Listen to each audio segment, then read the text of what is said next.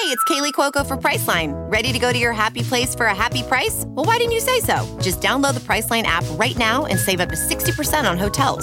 So whether it's Cousin Kevin's Kazoo Concert in Kansas City, go Kevin, or Becky's Bachelorette Bash in Bermuda, you never have to miss a trip ever again. So download the Priceline app today. Your savings are waiting. Go to your happy place for a happy price. Go to your happy price, Priceline. I'm coming for all of you! For all of you! For all of you! For all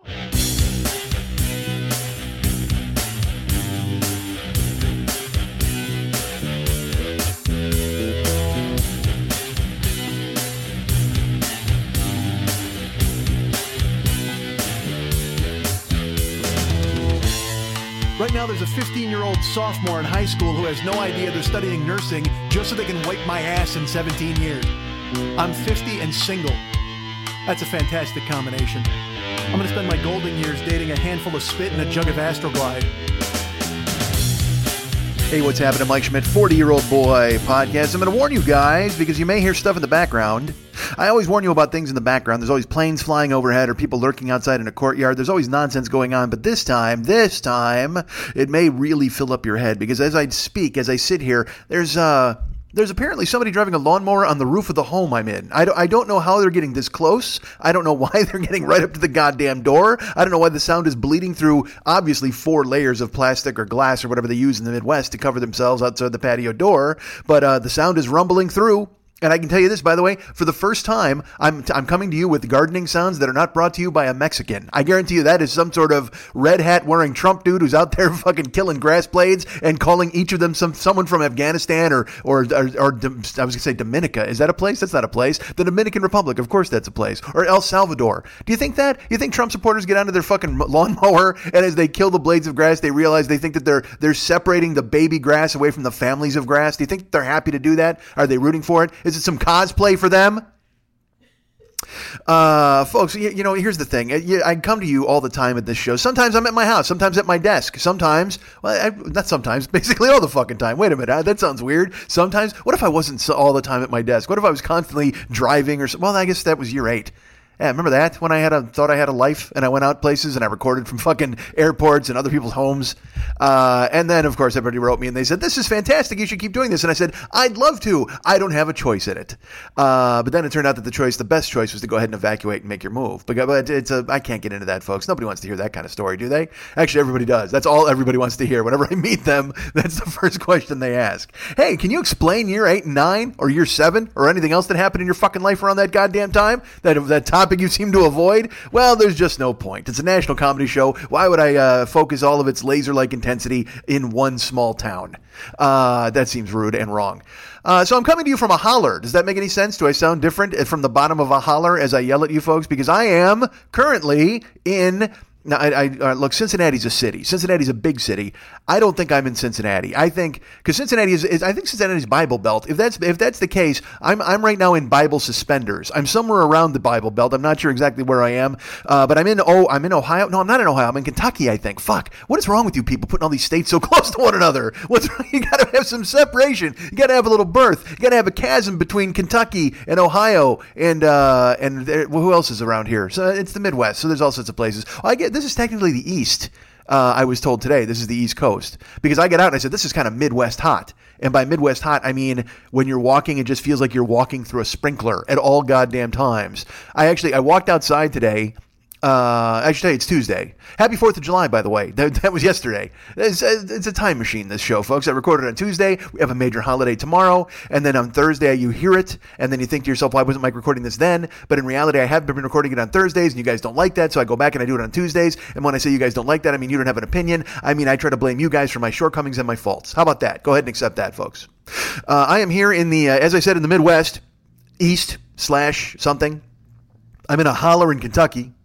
It's just me and Emmett Otter's jug band, and we're here having a good time doing nothing. I've been banished in this home. I'm literally doing a show. This is totally true. I've done the show, like I said. I've done it at my desk. I've done it in San Francisco at the Jesuit compound. I've done it at Zach's house in Phoenix. I've done it from Ken's house in Toronto at a stone countertop with bulldogs breathing in the background. This is the first time I've actually done the show in a museum-like replica of my ex-mother-in-law's house. This is astonishing to me when I walked in here, because she's like, oh yeah, we pulled up, and on the outside it looks just like it. Okay, and by she I should say Colette, our friend Colette, listener Colette, has been so kind to reach out to me and have me here in Cincinnati at her place, Ohio, Kentucky, wherever the fuck we are, in the holler, in the netherworld, in the floating Bible Belt suspender area, in the no doubt people who do that thing where they shake hands in church. How weird is that fucking thing?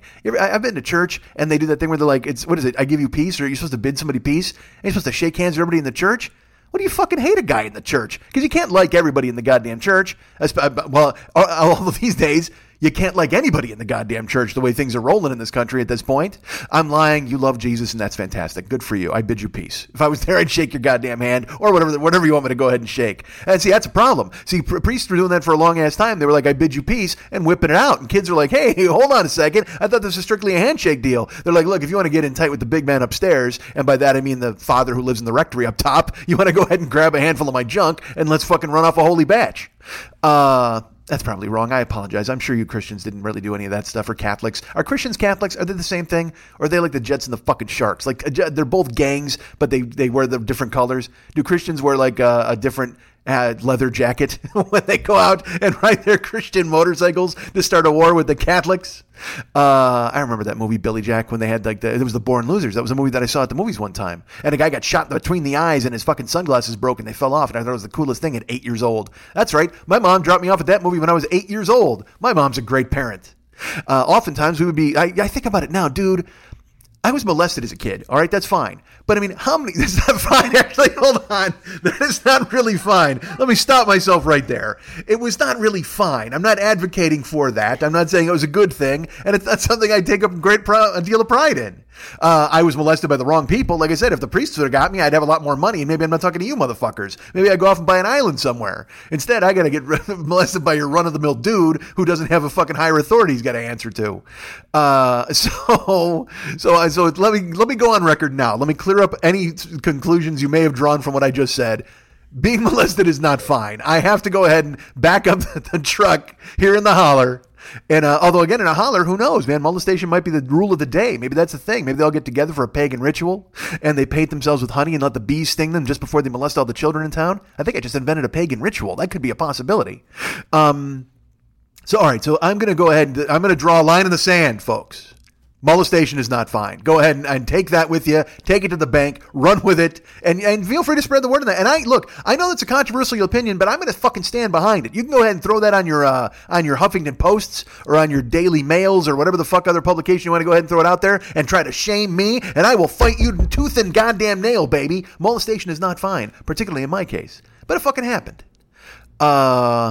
So why did I even get into that? I don't even know why. Oh, I know why. Because my mom's a terrible parent. So I was, like I said, molested as a child. That's fine. But I am shocked that I wasn't molested a lot more often. I got to be honest, because the way I lived my life as a kid, my mom would just, there was a double feature. There's a theater, the Brighton Theater on Archer Avenue in Chicago. And on Saturdays they did a double feature. My mom would just drop us there. Like, and now here's the thing. My mom wasn't working at the time, because at the time we were living with still my dad and his family, who, they own the house that they kicked us out of. Have I told that story on here? I think I have. People know that tragic story. If you're new, because there might be a new person. Hi, Jaden. That's right. I'm throwing Jaden into the mix. Let me talk about Jaden for just a second. Jaden is a guy who I picked him up on a street corner. He blew me. No, that seems wrong. I blew him. Who am I kidding? Come on. I needed $20. Goddammit. Things are tight. I'll tell you what, if you blow a guy, that's your business. All right, that's fine. If you're trying to make some money, there's no shame in it. There's no shame in your game. Do whatever you got to do to try to stay afloat. If you blow a guy named Jaden, you got to ask yourself some serious questions at that point. That is, there's no amount of money that you can get handed at the end of that transaction to feel good about driving off and going, man, I just blew Jaden. God damn, that's awful, right? There's no way you can go ahead and wear that as a badge of honor. No, even if it comes up in a discussion later. I blew a Roger. I blew a Steve. I blew a Jaden. You're out of the Blue Guys Club. They don't fucking want you in there. You just fucking lowered yourself and debased yourself for a goddamn millennial Jaden. Oh, terrible. Go ahead and, blow a guy with a real name. Blow a plumber named Carl. That's it. Blow a Roy. You gotta blow a real man. Don't blow a Jaden. I hope he's listening. How fucking awful. This dude, this is a new guy who might be listening, for fuck's sake. And I used his real name. He's probably going to be like, I can't believe you have a fucking real name. All right. So here's the thing. Jaden is a guy I picked up.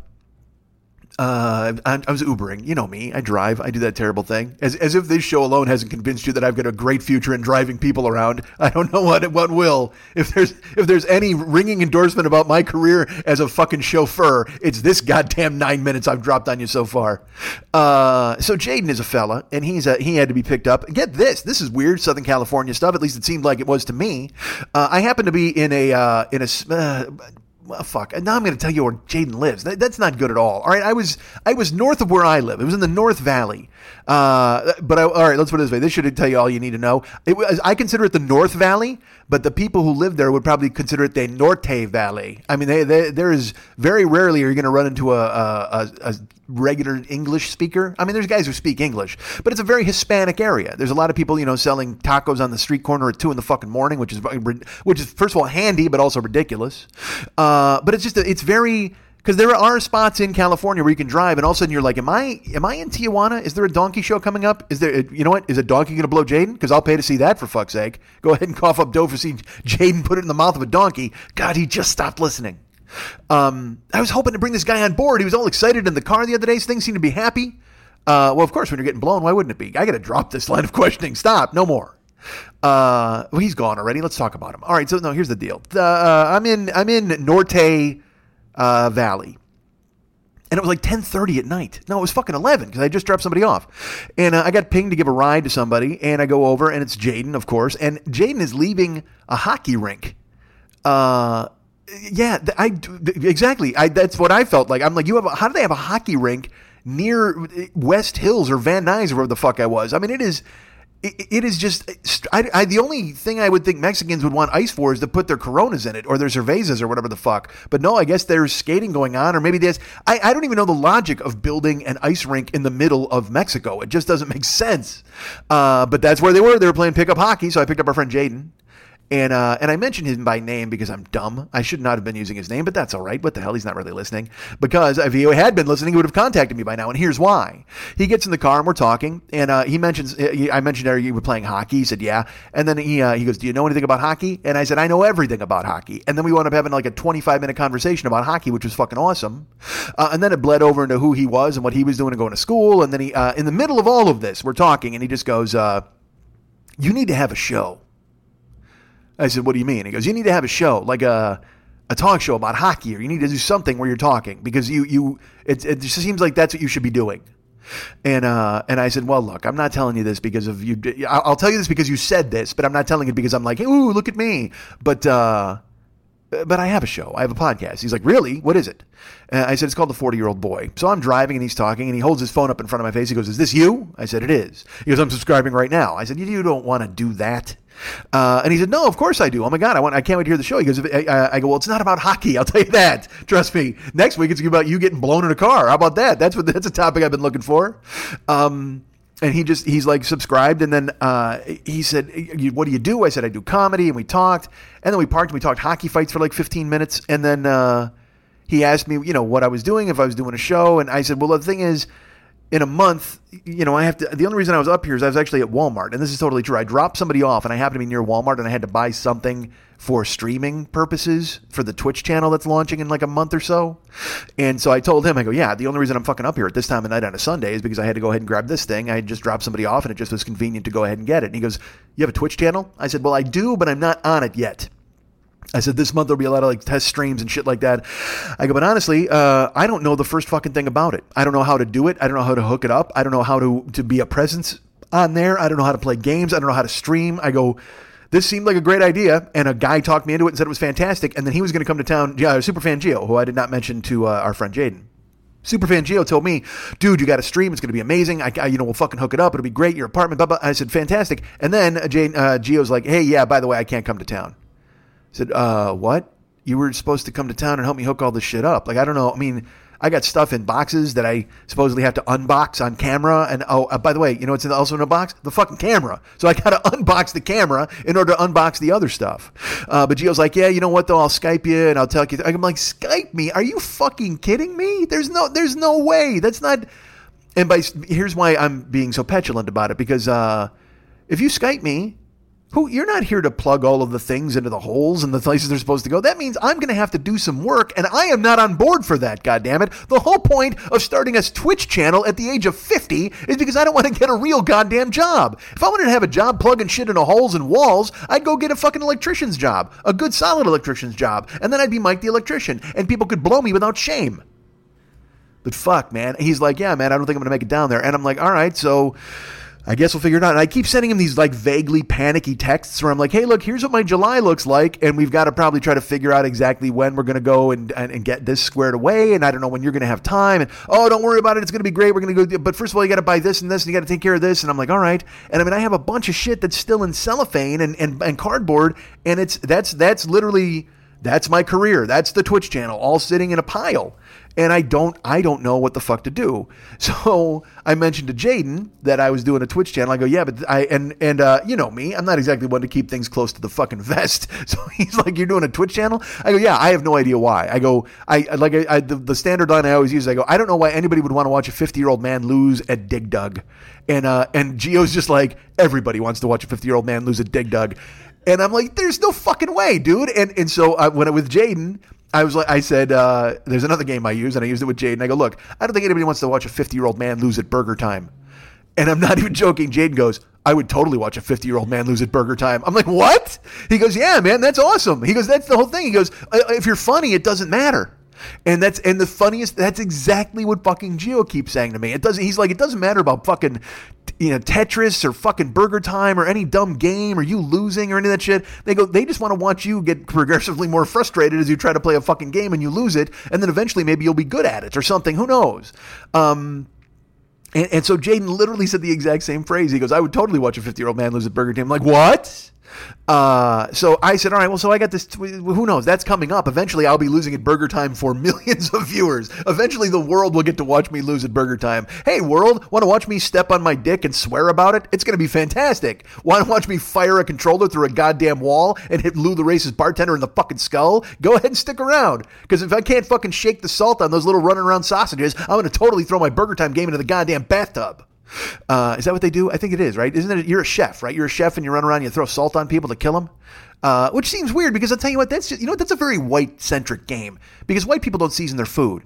Ethnic people season their fucking foods. So they don't see salt as the enemy, but white people, they've made salt the enemy. How dare you marginalize salt, motherfuckers? Maybe that's why people are like, oh man, I can't have too much salt. It's for my heart. No, it's not for your heart. It's the fact that you know that the Burger Time chef is out there killing sausages with it. And it's just ingrained in your head from the time you were a youth, a youth. I almost didn't get that out.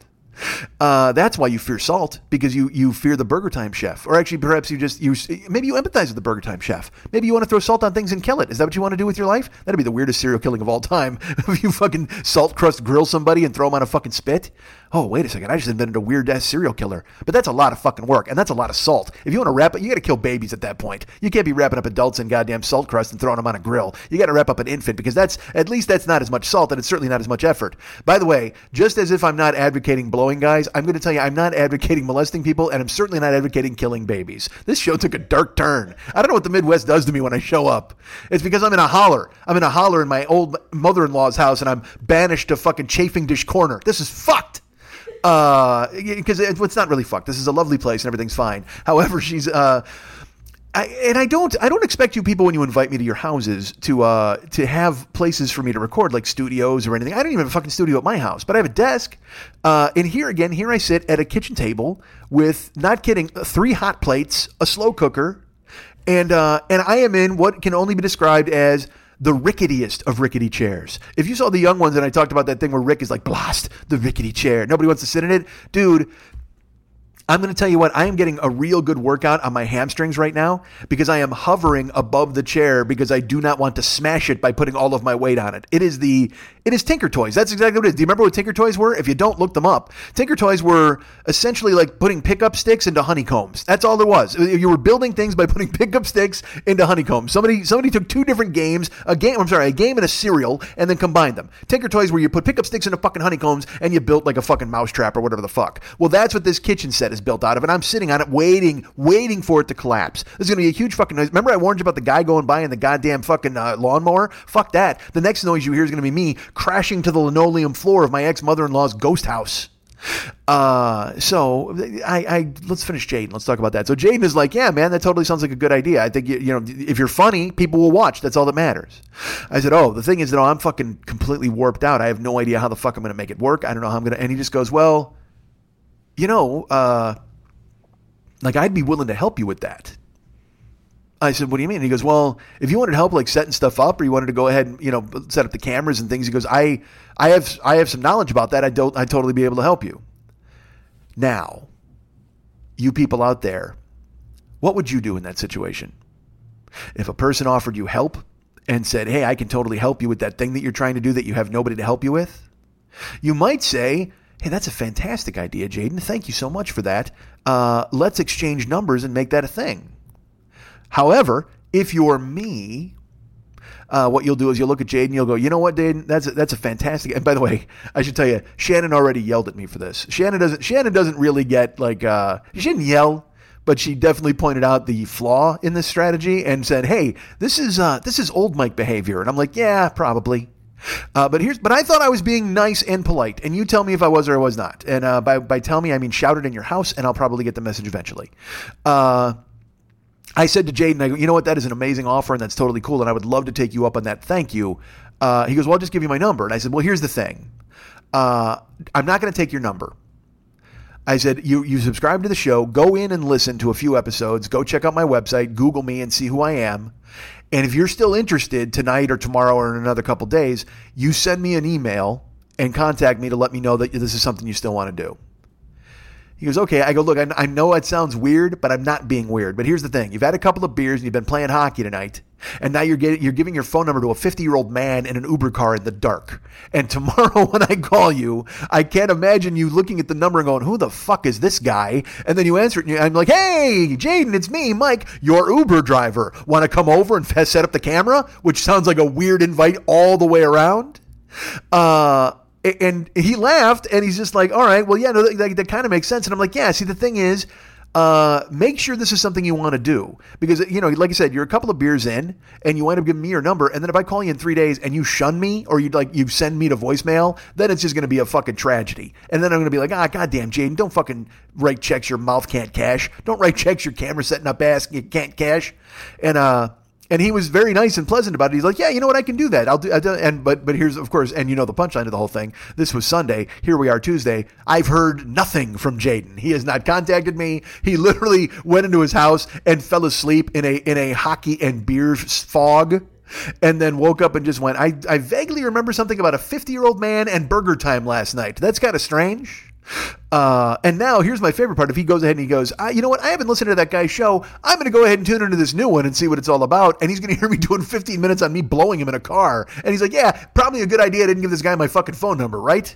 Yes. And I don't know who he's talking to. Perhaps a ghost. Perhaps he has a mother-in-law ghost house that he stays in. So that's the point. So the point is Jaden was like very gracious. And he's like, hey man, I'll give you my phone number. You can call me. I can totally help you. But it just, and I won't lie to you, it just felt weird because we were in the complete darkness. We were like outside in the dark and I'm in the front seat and he's in the back seat and we're having this conversation. It was almost like a weird taxi cab confessions vibe. And then I felt bad. Like, I'm like, I can't take advantage of this poor kid. He's had a couple of beers. I'm going to get his phone number and put him to work. But we all know what it really was. It was me deflecting help from people and also me wondering if I was good enough or if he would like the show. Or, you know what I mean? I get it. Shannon pointed all this out to me because that's her fucking job. She's a fucking pro, apparently. And she gets a spoon and cracks open my skull and digs around in my fucking tiny brain and tries to figure out what the fuck I was doing. And then when she pointed it out, I'm like, yeah, I guess I was doing it. And she goes, well, no, because you were avoiding work like you always do. She goes, you were by not giving him the number, you didn't have to make an appointment to get your stuff set up, but also you were giving him the opportunity to not like you, which is something you do a lot. You basically guarantee that people won't like what you do when in reality, there are so many people who like what you do. I said, yeah, I know. And I'm sure you guys don't want to fucking hear it or whatever. That's fine. But it led me here. It led me to Cincinnati for the shenanigans. I almost didn't get here. Now let's talk about that for just a fucking second because I am a genius, folks. First of all, like I said, I'm here at Colette's house recording. I'm not staying at Colette's house. Don't get that twisted. Don't be thinking because her husband Doug will have none of that. He doesn't even want me here in his goddamn house. Because I've not met this dude. I don't know a fucking thing about this guy, and yet he's supposed to come home tonight and cook me a steak. How fucking wrong is that, right? That just sounds terrible. This guy, I came to this guy's house. I took my pants off and took a nap here. And now he's going to come here. He's going to make me a steak. Doesn't that seem a little infringy? Like kind of I'm overstepping some boundaries or something like that? I mean, granted, I've been in this house before many, many times with my ex-wife. And so I should go ahead and feel at home.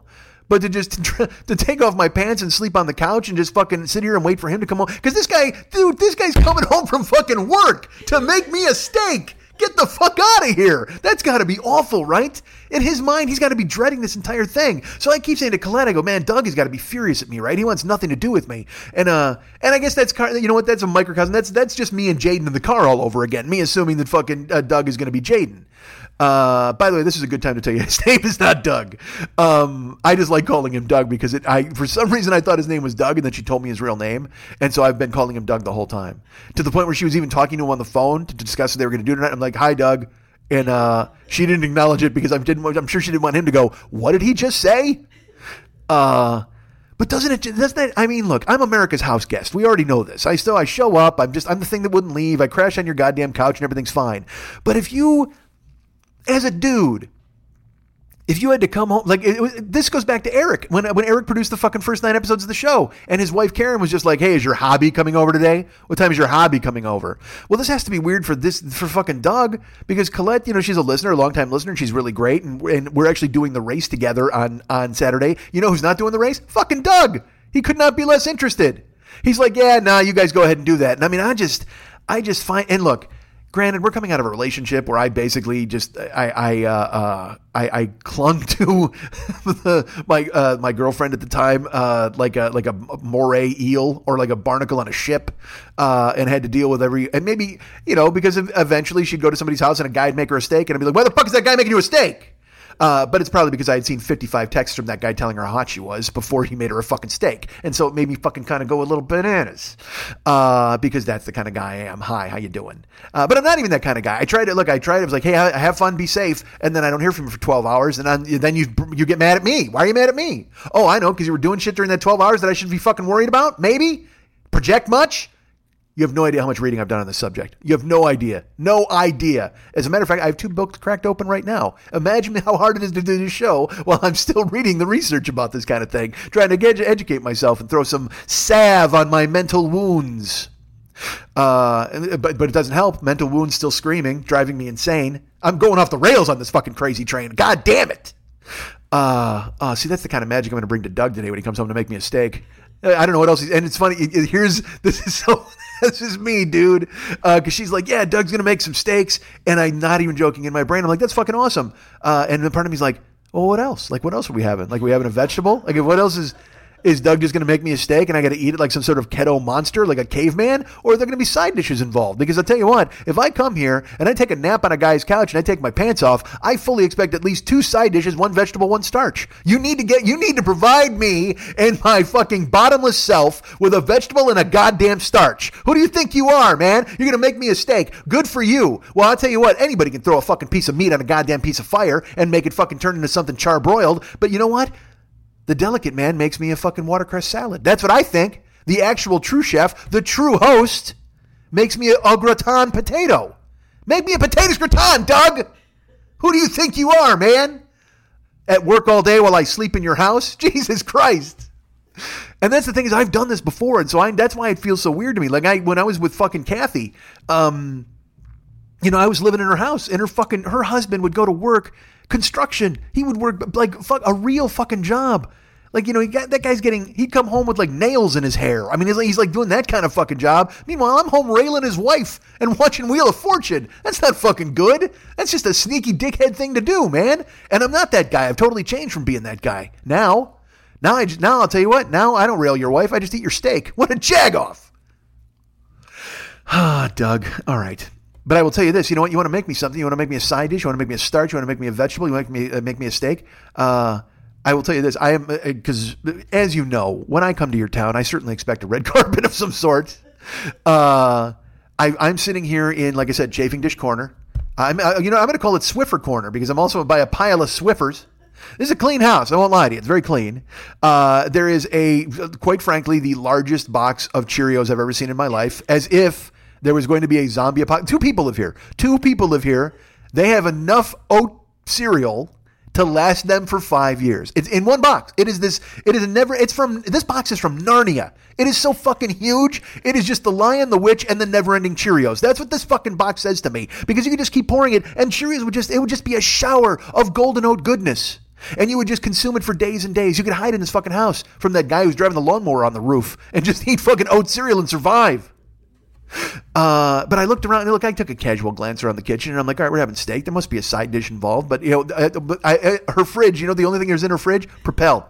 She's like, hey man, I stocked you up on Propel. And I love the fact that resonates from 5 years ago, because that's all I did was drink fucking Propel all the goddamn time. And now at my house, I don't even buy Propel anymore. I just drink water. I drink bottled water, but every time I go to somebody's house, Zach had Propel, fucking, everybody's got Propel. Everybody's got that stuff. By the way, that sounds maniacal to Colette, because you guys don't know this. There was an edit there. And I have to be honest with you, I have to tell you there was an edit right there, but I have to laugh to match the last thing I did. So I had laughed and I have to laugh in order to be able to make it seamless to fucking mix it together.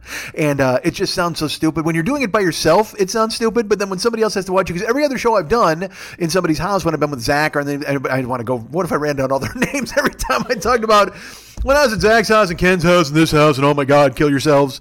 Nobody wants to hear that. But the thing is, when I did there, I did one take Jake's. Like I blazed through the fucking show because I had momentum. I liked doing it. But just now, and again, this negates the whole point of the edit. But the thing is, I said something I didn't want in the show. And I gave, all right, I'll just tell you what I said. I accidentally said Fearful Jesuit's name.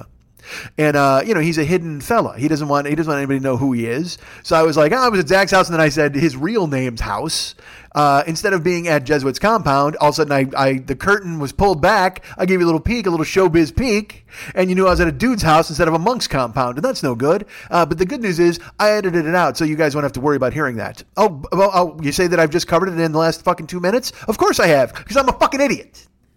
You would think that I would just normally go ahead and move on, but the reason I can't is because I'm so weirded out the fact that Colette just had to hear me edit a fucking show and then go ha, ha, ha, to jump back in because I had gone ha, ha, ha, at the end of the last fucking thing. So it's just this bad fake laughing. So then it makes the show, because the thing is, when people want me to do the show in their house, whether it's in a holler, whether it's at a Jesuit's compound, whether it's a person whose name I can't say's house, whether it's Zach's house, whether it's at Ken's house, I'm going to do it. I'm going to see their houses all the goddamn time. I always say they want to see like the magic. They want to see how it's done. They want to see a one take. And then if you got to watch me stop down and fucking edit, man, nobody wants to fucking see that. So now Colette thinks I'm an idiot. She's going to kick me out of her fucking house. You think Doug's making me a steak tonight? Nope, not now. Doug's going to be like, wait a minute. You had to edit that fucking show? You couldn't one take it? Well, you know what he's going to do? He's going to just fucking troll me, because he's going to throw the steak on and then he'll take it off like raw and put it on my plate. And I'm going to go, dude, this is kind of a raw steak. And he's going to go, oh, I guess I should edit it till it's cooked. And then he's going to fucking walk away. And I'm like, God damn it, Doug, I'm going to go sleep in your house again, you fuck. That seems rude. Doug's a nice man. He's making me a steak. And again, like I said, a starch. But you know what? And you're thinking to yourselves, folks, you're like, Mike, is there a starch available to be made? Yes, I'm telling you, I'm over here in Chafing Dish Corner. I'm over here in Swiffer Corner, ladies and gentlemen. And on the table just over to my left, it's your right, my left. That's right. Go ahead and look to your right. On my left, there is as big as the box of Cheerios is, folks. There is a box of, and brace yourselves, because you are going to think to yourselves, I am so jealous of Mike, because this has to be in my future, right? There's no reason to have this in your house with me coming over, unless you plan on making it. There is a box of Red Lobster Cheddar Bay biscuit mix right over my shoulder, right on this table, right next to me. And I saw it and I took a note of it, and I'm like, well, obviously that will be being made tonight along with the steak. I want to see Doug come home from work and get his hands dirty, throw his hands in the fucking flour mix and some water and just knead it. Because, you know, biscuits, they need a lot of love. You got to throw butter in there. You don't fucking just roll it the fuck out. So he's going to make me some Cheddar Bay biscuits, Doug. I'm sure he is. Although I got to be honest with you, if you knew I was coming to your fucking house, wouldn't you have the Cheddar Bay biscuits made and waiting for me when I walked in the goddamn door? It should be like when you're selling your house and you bake cookies. If you got me coming over, make Cheddar Bay biscuits so the house smells like fucking Cheddar Bay biscuits, and I can wolf that shit down, man. Just a pile of it. Just a big, you remember in those fucking commercials when all the kids would come in from playing baseball and the mom would be like, hey, you want a drink? And they'd be like, you got Sunny D? And she'd have 1,000 packages of Sunny D. You should have 1,000 Cheddar Bay biscuits for me to just roll around in like a goddamn dog in dirt. Just fucking go ahead and throw them behind my ears. Just fucking jam them in my mouth. Goddamn, do I love Cheddar Bay biscuits. Dude, the other day, I follow Questlove on Instagram. Now, Questlove is a rich man. Questlove is a guy who never stops working. He's the house drummer on The Tonight Show. He's in the Roots. They're making great music. He's funny. He's a best-selling author. He's a New York Times best-selling author. And he tweeted an Instagram story, and you know what it was? It was him eating Cheddar Bay biscuits at Red Lobster. I'm like, you're goddamn right, because you know what? In him, he's all of those things, but he's still, at his core, a guy who knows a good biscuit. And Cheddar Bay biscuits do those things. That's just, holy fuck, dude. That's just sex. That's just like... a dough pussy that you just bury your face in and fucking choke that down. That seems aggressive and wrong. But I'll call it that. Why not? Just because I want to make sure if Jaden hadn't hung up before, Jaden hung up because he listened to this on a phone. Is that what he did? He had to call up and listen to it on a goddamn phone. No, Jaden is clearly not listening anymore. He went ahead and absconded, or maybe he's you know what? What if he was so impressed with me? He's so shy and embarrassed and he can't write me an email. Maybe he's thinking to himself, maybe he's got the same issue I have. That guy's great. There's no way he'd want to work with me going forward. Jaden, come on, man, cheer up. I'm reaching out to you right now via the electronic thing right here. I'm reaching into your ears and telling you I absolutely want you to come to my house. Now, this gets weird. That's fucking strange. And by the way, also, I Ubered him, so our relationship is already kind of in a master and servant place, I think. You know what I mean? Like, he pushed a button and I did his bidding. That's kind of fucking weird, especially when he's like 22 and I'm 80,000 years fucking old. So now, if he offers to help me, do I have to go get him? Like, do I have to go pick him up at his house and then drive him to my house and then drive him back to his house? Because it's already been established firmly that I am his chauffeur. It's already been our hierarchy. Our relationship is already defined by the very fact that he snapped his fingers and I came and did what he fucking said to do. So whether he offers help or not, at this point, I'm pretty much I'm servant. He's the master, as Depeche Mode would say. Let's play master and servant. Well, obviously, clearly, Jaden is the master. And unfortunately, I'm the Camry driving servant. And I can't, you know what? Now that makes me think I don't even want to stream. I got to fucking abandon my whole Twitch idea. Because if I'm a servant, nobody's going to watch me. Nobody wants to watch a servant lose at Burger Time. That made me laugh. All right. So here I am. I'm in Cincinnati. I'm in a holler. We've edited once. You know that. Momentum was gone for the show. I sat here and stared because here's how my brain works. I'll tell you. I know you don't care about how my brain works. I spent a lot of time in year 10 telling you how my fucking brain works. But when I had to stop down to edit in my head, I went, I want to scrap this whole fucking thing. That whole first 30 minutes or whatever the fuck is null and void because I had to edit and just the magic is gone. There's no way. So I sat her staring and then get this. Look, I do enough avoidance of work, but Colette, I know what she's doing. She's trying to be nice and help me. So she comes into the kitchen. She's like, hey, we're not eating until like 7 o'clock or 8 o'clock. Are you hungry? Like, do you want a snack? And, no, I want to do this fucking show. I want to get this out of the way. Unless you're going to make Cheddar Bay biscuits, then if you're going to do that, then go ahead. I'll choke a couple of those down. Certainly, I'll eat those on the goddamn air because that's deliciousness. That's deliciousness for your ears right there. If you hear me biting Cheddar Bay biscuits, I bet you can taste them in your mouth. I bet you can. It's like if I were to tell you I was eating crab fries from Philadelphia from Whiskey Pete's or Pete Jones or whatever the fuck. Those crab fries with the fucking Old Bay seasoning on them. Oh my god, dude, Old Bay seasoning is so good. I'd put it on anything. I would eat your arm if you put Old Bay seasoning on it. That seems aggressive. All right, so what was I saying? Biscuits. Yeah, I want biscuits. So I don't really want biscuits. Now, because that's the thing. When you do this stuff, people don't think you're fucking serious. Like, you're like, oh, my God, we got to totally make biscuits for Mike. Because I'm a nice guy and I'm in town just to do a show. So everybody wants me to come back to their city. So they go ahead and make sure that they make the biscuits that I make them make. Row your biscuits. Make me some biscuits, goddammit. So Colette picked me up this morning. And that was so that almost didn't fuck. All right, here's the thing. I drove all last week. Like I fried my fucking head. Like, I mean, I was in the car, driving Jaden to and fro, driving other people here and there, hither and yon. I was actually in yon all fucking Sunday. It was not fun. I just, because look, if you go to hither, that's one thing, but you go to yon, dude, yon is way the fuck out there. So I wound up in yon and I was driving and making money and doing this and that and talking to people and engaging in conversations. And here's something I never get tired of hearing, but at the same time, I'm completely tired of hearing, is everybody I drive going, hey, do you have a radio show? And I'm like, I don't. And they're like, oh, man, you should totally. Like I said, Jaden said I should have a show. Well, other people do, too. There was a woman I picked up and she was hot. And she had apparently brought her nipples along for the ride. That was fun. But I was picking her up from she was at a bar. And it's so funny to see women trying to blow off guys and get the fuck out of there, but the guys don't want them to leave, like that kind of deal. And I don't want to white knight it and get out of the car and just like put a boot in a guy's chest. But at the same time, I'll roll my window down eventually and just go, hey, we got to hustle here. We going?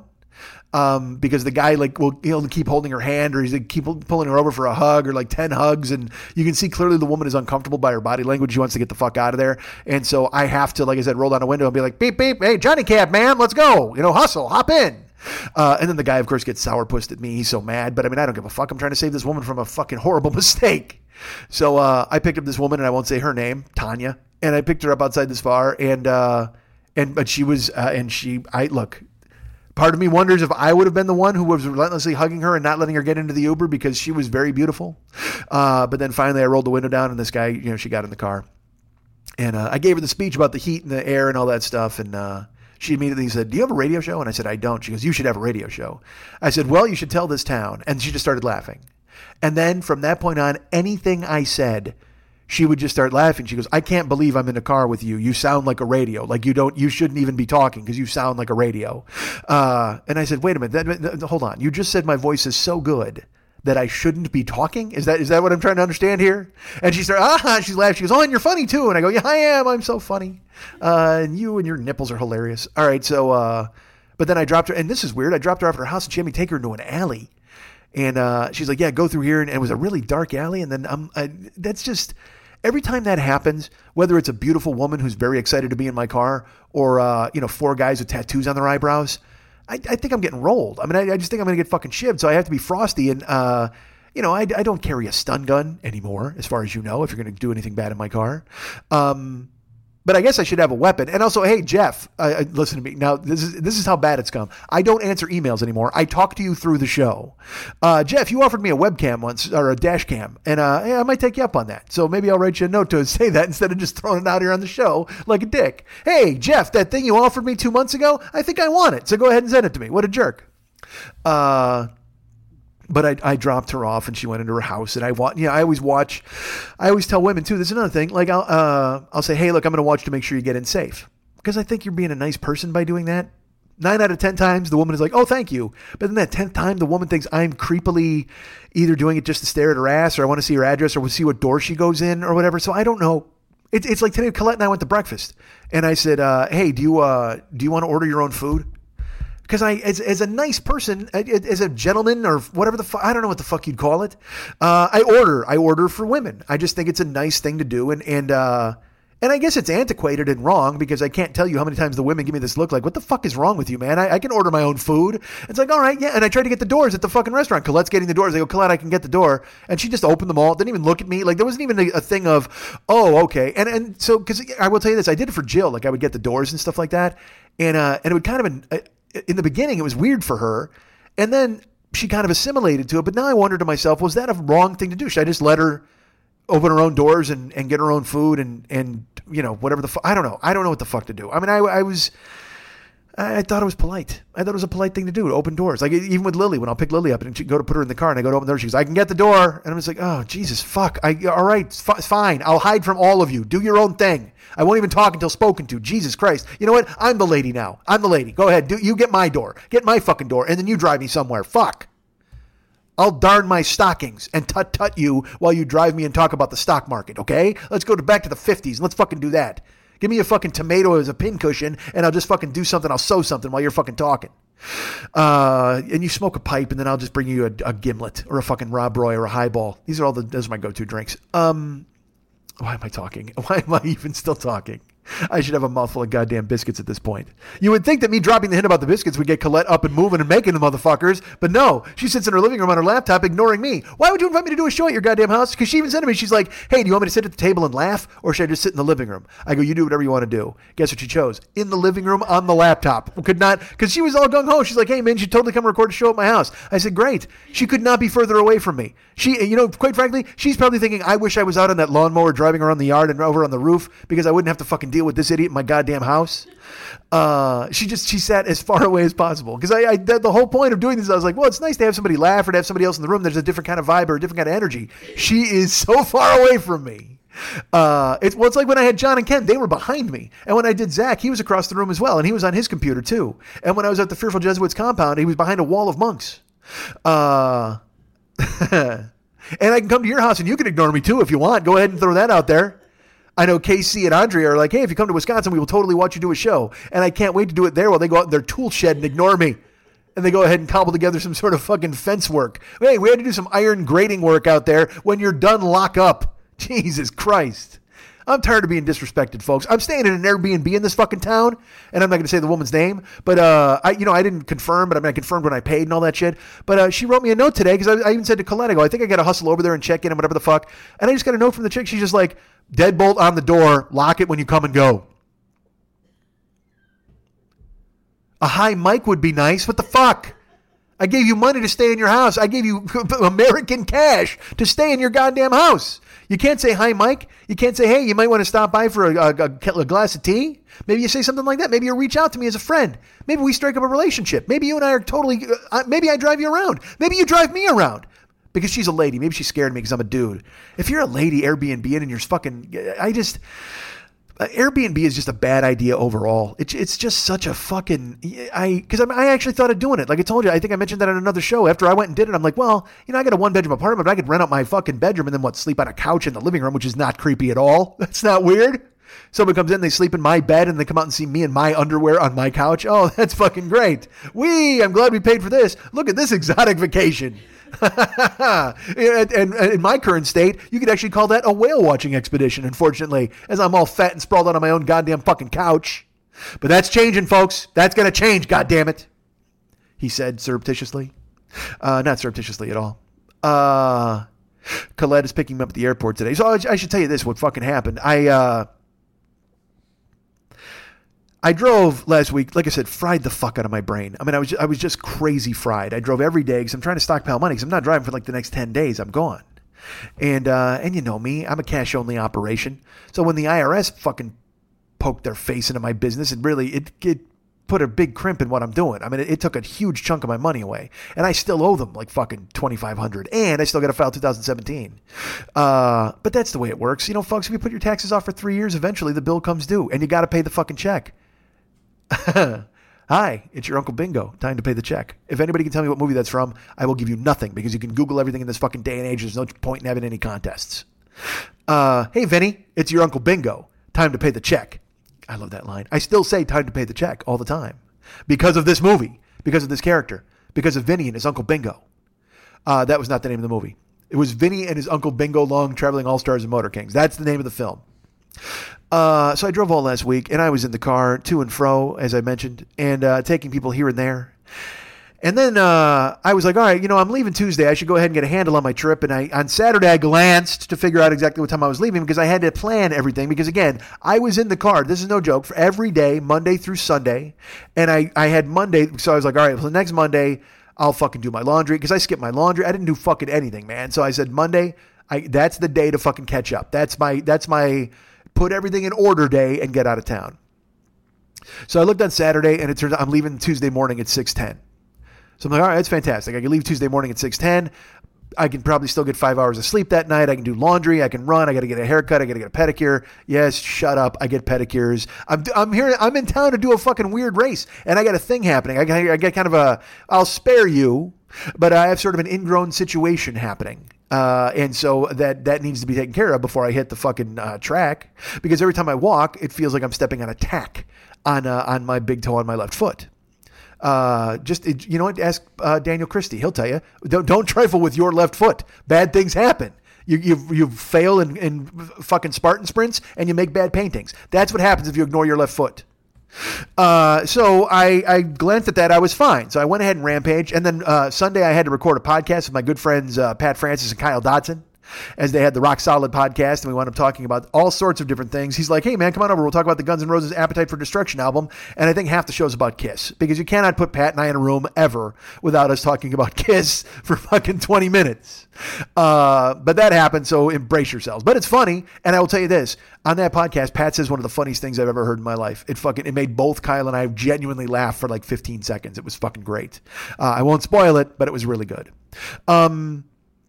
And I think that comes out in a month. I don't understand these people. Like, literally, you know me, I'm gripping Wednesday night at 3 in the fucking morning to get a show out by Thursday for you fucking guys. And sometimes I even miss that fucking deadline. These guys are stockpiling shows. They're just breezily talking about it, the Atlanta Rhythm section for hours and hours and loading it up for fucking later consumption. Hey, they've got a million friends who want to come over and talk a million bands. Hey, let's talk about Johnny Marr for 40 minutes and just put that in the pipeline. You'll be getting that soon enough. Meanwhile, like I said, I can barely get the fucking computer open to talk to you guys half the fucking time because of my own fucking weird tortured brain. But that's changed, and that all changed on Sunday, and I'll explain that coming up. But as I mentioned, Sunday I went to do a podcast, and I had to eat something, so I ran across the street to Lemonade. And here's what I got, folks. I got a poke bowl. Now, Lemonade, when they first started doing poke bowls, if you don't know what poke is, first of all, come to California, because they fucking hand it to you when you walk off the goddamn plane. Every street corner has a poke shop now. What the fuck, man? There's not enough fish in the ocean to make this fucking business survive. It's bad enough we're killing them to eat sushi. Now you gotta, literally, all poke is someone looked at sushi and went, I want this chopped into squares. Like, that's all they fucking did. Like, this piece is too big for me to put in my goddamn mouth. So they chop it into squares, they mix it up with some ginger and some coconut, and they put it on top of some rice, and they call it poke bowls. Get the fuck out of here. Just give me a fucking, you know what, make me a trout or make me some sushi. You don't have to dice it up in some, I don't care about your knife work, fucking franchisee. There's no reason for you to lure me in with your poke nonsense. And then, like I said, if you got a poke shop, that's fine. Because that means you got five Japanese dudes out there fucking with their lines in the water, and they're pulling in fresh fish for you, and you're making poke. Good for you. But if you're Lemonade and you've got poke literally 2 feet away from the whiskey miso short rib, I mean, you don't specialize in poke. Quit trying to gravy train onto the fucking poke boat. That's a lot of modes of transportation in that sentence. Don't gravy train on the poke boat. You know, because you're just feeding me something you're not special. But I'll tell you this, I ordered it, and it's on me. I can't fucking bitch at Lemonade. They got poke bowls, and I fucking ordered one because I'm dumb. You know, that's the kind of shit I used to do when I go to a steakhouse with my ex-wife, and she'd be like, I'm gonna get chicken, and I'd be like, I'm leaving. Not just the restaurant, you. I'm leaving you. If you're gonna order chicken at a goddamn steakhouse, I want nothing to do with you. She also liked well done steaks. Not really. She liked a medium, but heavy medium.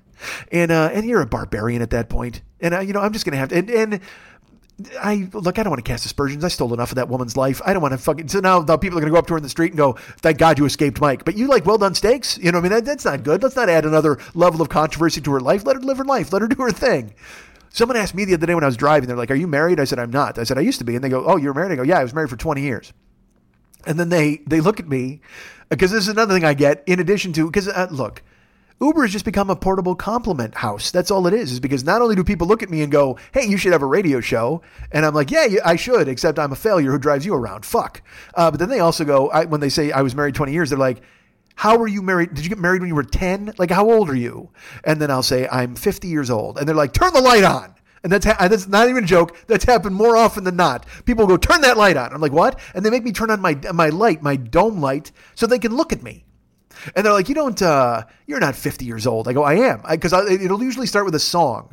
And I'll say, yeah, I'm 1,000,000 years older than you. So I listen to this stuff. And they're just like, you're not older than me. And I'm like, I am. I promise. And then I'll say I'm 50. And then it's, you know, they want to stop the car and get out because they think I'm a fucking weird ghost.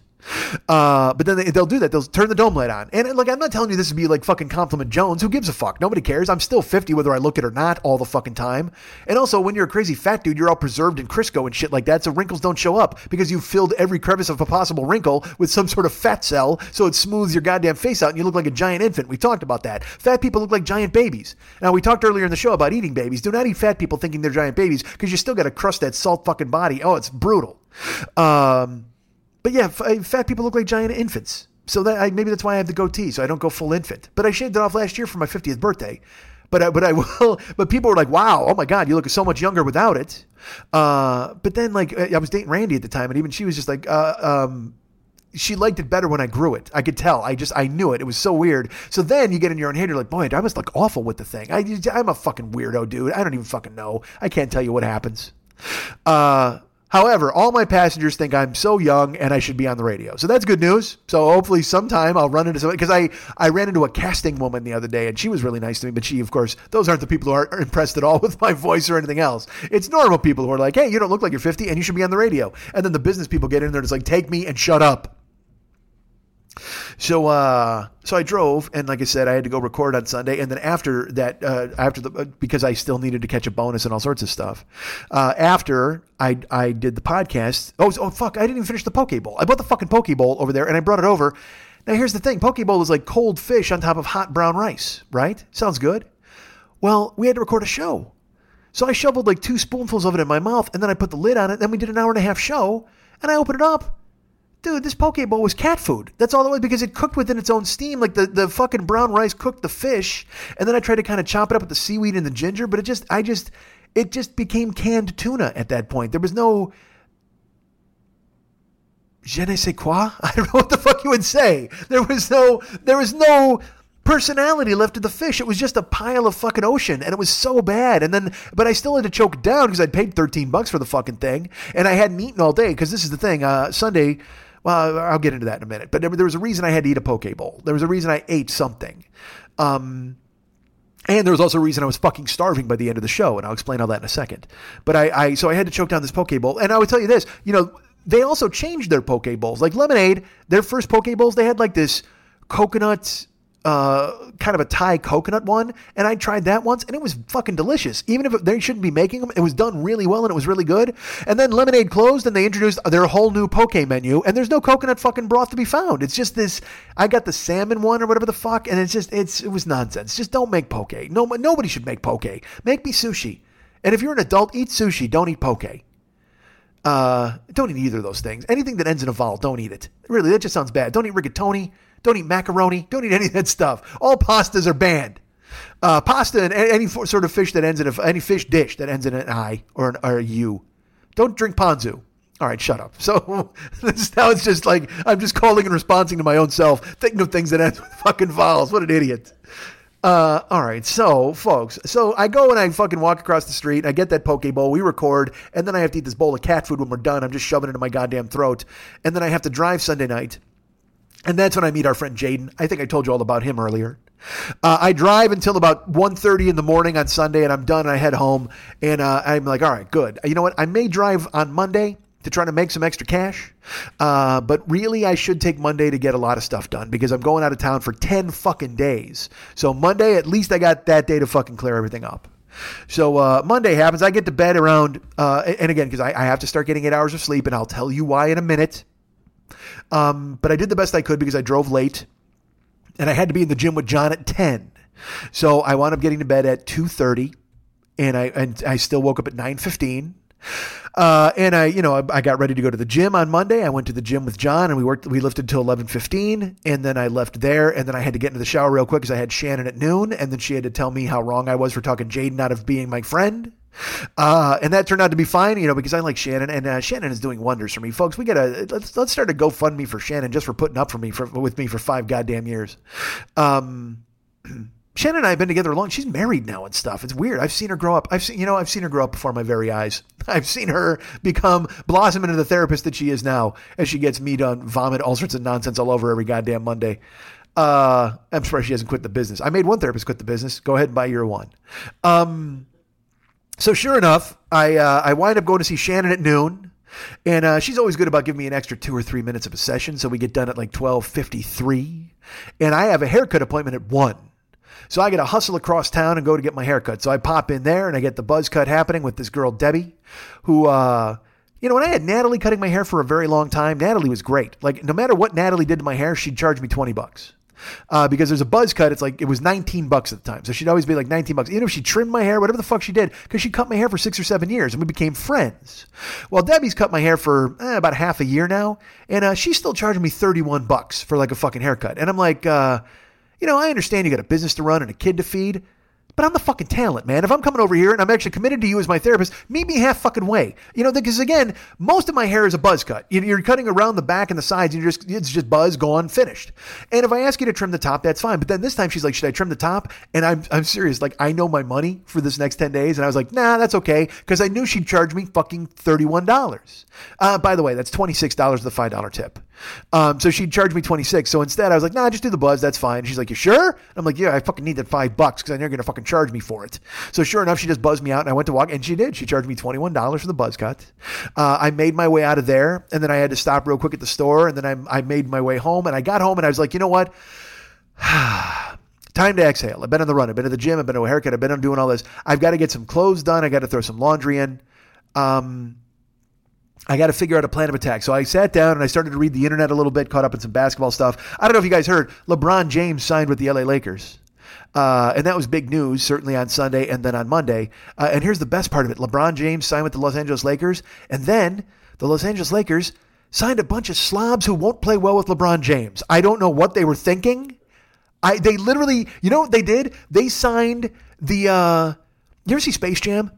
When it's like Michael Jordan and the Warner Brothers characters and they have to play a bunch of monsters, they literally signed LeBron James and then the monsters from the other team. That's who they have. It's like they did this weird Space Jam amalgam where they signed the star from the fucking Looney Tunes team and then they signed all the monsters to troll other teams. Like they signed Lance Stevenson. Like literally, you know what it is when the Lakers get introduced next year? It's going to be like the final game in Slapshot when they brought back all the fucking guys who were in jail. That's what it's going to be like. The Lakers are going to introduce LeBron and he's the first guy and then Ogie Oglethorpe is going to run out and elbow Draymond Green in the face. What the fuck are the Lakers thinking? How dare you? How dare you fucking sign LeBron James? And he gave him 3 years. That's the fucking crazy part. He gave them 3 years with a fourth year option, so he's not going anywhere. It's not like when this fucking experiment fails next year, he can bail. He's locked in for 3 years. And I understand it's the twilight of his career and he wants to end it in the sunshine and his media companies and whatever the fuck and his kid wants to go to school there. That's great. But when you take a look in that locker room and you see that they've signed these fucking decrepit monsters, how the fuck are you going to play the game? They signed Lance Stevenson. Fuck you. They signed fucking Rajon Rondo. Now look, I like playoff Rondo, and I like Rondo because he's a yapping idiot, but he's just a dick. They signed a bunch of jagoffs. Like it's like they think that they're going to get on the court. The Warriors are going to be out there again, ready to play a fucking clean game, and then Ogie Oglethorpe is going to come out for the tip off and elbow fucking somebody in the face. You got to be kidding me, man. Jesus Christ. Next year's Warriors game is going to end with Steph Curry just running laps around the court stripping naked, and just while the band plays the stripper music. That's what's it's going to be the fucking end of Slapshot, man. How dare you sign these idiots?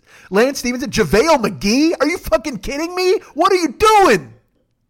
LeBron, and they always excuse, I'm sorry, I'm babbling, but they always excuse LeBron. Like he built the Cavaliers and they're like, and they always try to make excuses for him after he leaves. They're like, well, there was nobody there for him to play with. He made them sign these fucking guys. He made them give Tristan Thompson a fucking massive deal. He made them keep J.R. Smith because you know what? They won one title and he decided, well, let's fucking reward everybody and let's try to do it again. Not realizing that if Draymond Green doesn't kick a guy in the nuts, they don't even win that fucking title.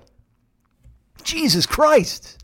Now look. They were down 3-1. They came back and they won 4-3 and they won a game 7 on Golden State's court. And that chase down block is one of the top 5 NBA plays of all fucking time. Clearly, no doubt. And he's earned the right to do whatever the fuck he wants. Unfortunately, when you turn your team over to him, he fucks it up in such a way because he had to sign off on these fucking acquisitions. There's no way. I mean, look, I know Magic Johnson is dumb. I love Magic Johnson. He's fantastic. He's an amazing entrepreneur, basketball player. But he's just, when it comes to basketball, these guys are all, their thoughts are just locked back in 30 years ago. It's like, you know, Jordan does the same thing with the fucking Charlotte team. They just bring in these guys and they've refused to see that the game is changing and it's moving forward. So the fucking Lakers next year, I don't know what the fuck they were thinking. Like, fans, when they signed LeBron, the fans went crazy there. They had to go crazy. And then all of a sudden within fucking an hour, they're like, yeah, they signed Kendall Carter Pope. I don't know, they signed two hyphens. Get the fuck out of here with your hyphens. They signed fucking Lance Stevens and JaVale McGee and Rajon Rondo and a bunch of hyphens, and that's going to surround LeBron with next year. And then the fucking Warriors, here's my favorite part. I'm in Burbank Airport yesterday to fly, and I'll get to that in just a second, but I'm sitting there and I go on Twitter, and it literally, Adrian Wojnarowski of ESPN, it comes across, it said 30 seconds, it was the top tweet on my thing, and it said the Golden State Warriors have a deal with DeMarcus Cousins for the one-year exception. And I mean, I'm alone in an airport. I'm by myself with just my luggage, and I'm surrounded by strangers. And I just go, oh, no. And people kind of look at me, and I'm looking at my phone, and I go, I just stand up. I stand up in the airport. I go, are you basketball fans? Who are basketball fans? And one guy goes like, LeBron. And everybody's like, yeah. I go, the Warriors just signed Boogie Cousins. And there was this silence. This fucking pall of death that fell over gate A2 of the Southwest Terminal in Burbank Airport. And this one dude, just the quiet voice next to me, an Indian guy, just goes, what are you saying? And I go, the fucking Warriors just signed Boogie Cousins. And he goes, they don't have the cap room. I go, they gave him 1 year, $5 million. Actually, no, I said 1 year, 3.5, because I had fucking temporary dyslexia from seeing that they had signed him, and I switched the numbers on the figures. And there's just this murmur, and everybody grabs their phones. Everybody takes them out and looks. And the Indian guy just goes, I don't believe it. And this guy goes, well, we signed LeBron. And everybody goes, it doesn't matter now. Like, all of a sudden, the attitude changed. Everybody was so fucking sad. But I literally leaped to my feet. I'm like, oh, no. Who's basketball fans? Anybody? I have to share this. The Warriors just signed Boogie Cousins. And just the look, you I could have said, the pilot has food poisoning, and it wouldn't have been you would not have get as strong a reaction. I could have said this plane will fly on only one engine, and nobody would have batted an eye. But I said the Warriors signed to Boogie Cousins, and it looked like they were shocked. I had just torn out their hearts. It was gorgeous. So I figured yesterday I would sit down and read some internet, and I did this pre-Boogie. Okay, I'm in my house. It's like 3:00 in the afternoon, right? And I go, you know what? I'm going to go ahead and read some sports. I'm going to catch up on some stuff because I like to read the comment boards, because there's one particular message board I go to where there's these two Laker fans who for literally a year have been telling us that LeBron was going to come. And then when he did, Paul George was going to come. And then they were going to get another superstar, and they were going to fucking turn it around and dominate the Warriors, and they were going to be amazing. But even funnier on that board, there's a Warriors fan who's a jagoff. He speaks only in emojis and fuck yous. Like, he's literally like, your tears taste delicious. Our league bums. Like, he's that guy, right? He's a professional comment board guy. So, but the best thing about him, he loves the Warriors. You know what he hates as much as he loves the Warriors? Boogie Cousins. Like, he hates Boogie Cousins because the Laker fans are always like, we're going to sign Paul George and Boogie Cousins and LeBron. And he's like, Boogie Cousins has empty stats. He's a slob. You don't want him on your team. So I was like, I cannot wait to go read about the Lakers and LeBron. And then later on last night is when I had to go read about when they signed Boogie Cousins. The first thing I thought of was the comment board guy just going, trying to defend how much he hates Boogie Cousins and he loves the fucking Warriors. This is a lot of babbling. I got to slow down. So I'm in my house at 3:00 yesterday afternoon, which is Monday. And I'm taking care of some business. I'm on the internet. I'm looking. And in my head, I go, you know what? I better get a fucking schedule here so I know like how much sleep I can get, what I'm doing. So I go to Southwest to check the app because I know I'm leaving. Like I said, I'm leaving at 6:10 in the morning, but I want to see, because I have to tell Colette what time I'm coming into Cincinnati. So I go and I check the flights. And I sign in, and it comes up and it says, your trips. And my next scheduled trip was at 6:10 p.m. Monday night, flying to Las Vegas. And I think they're still cleaning up the glass from my desk shattering as my jaw hit it in my apartment. I'm not kidding. It is 3:10 yesterday afternoon. I just got home from a haircut, running errands, doing whatever the fuck. And I know I'm leaving the next one. I look, 6:10 p.m. I'm flying from Chicago, from Burbank to Vegas, and then at 8:30 I'm flying from Vegas to Chicago, all right, I'm flying in 3 hours. And not even, let's put it this way, I'm flying in 3 hours, which doesn't mean I have 3 hours, okay? I have to be at the airport, you know, at least an hour before the flight. So I have 2 hours to do everything, in the fucking world, to do laundry, to pack for 10 days, I mean, dudes, what happened was I glanced Saturday and I forgot when I did book this trip because it's the 4th of July week. So I remember I planned it with Colette. Of course, all that comes flooding back in an instant. But I planned the trip to where I would leave Monday night and then I would kill some time in the airport and get into town early Tuesday morning. Because the difference in price, literally, it was like from Burbank to Chicago was like $130. And then from Chicago to Cleveland was $80. Whereas from Burbank to Cincinnati on Tuesday was $275. So I was saving, you know, hours and money and all of that's fine. Look, I'm an experienced traveler. All of that is good to do. However, when you drive 7 days in a row and you keep your head in a fucking fog, maybe you should pay more attention to the AM and the PM when you glance on Saturday at what time you're fucking flying. Because I thought I had all day Monday to just fucking veg out. I'm like, all right, here's my relaxed day. Here's the day I'm going to fucking do laundry. I'm going to pack. I got to bring in my recycling. I got to, you know, all this to clean my apartment, whatever the fuck.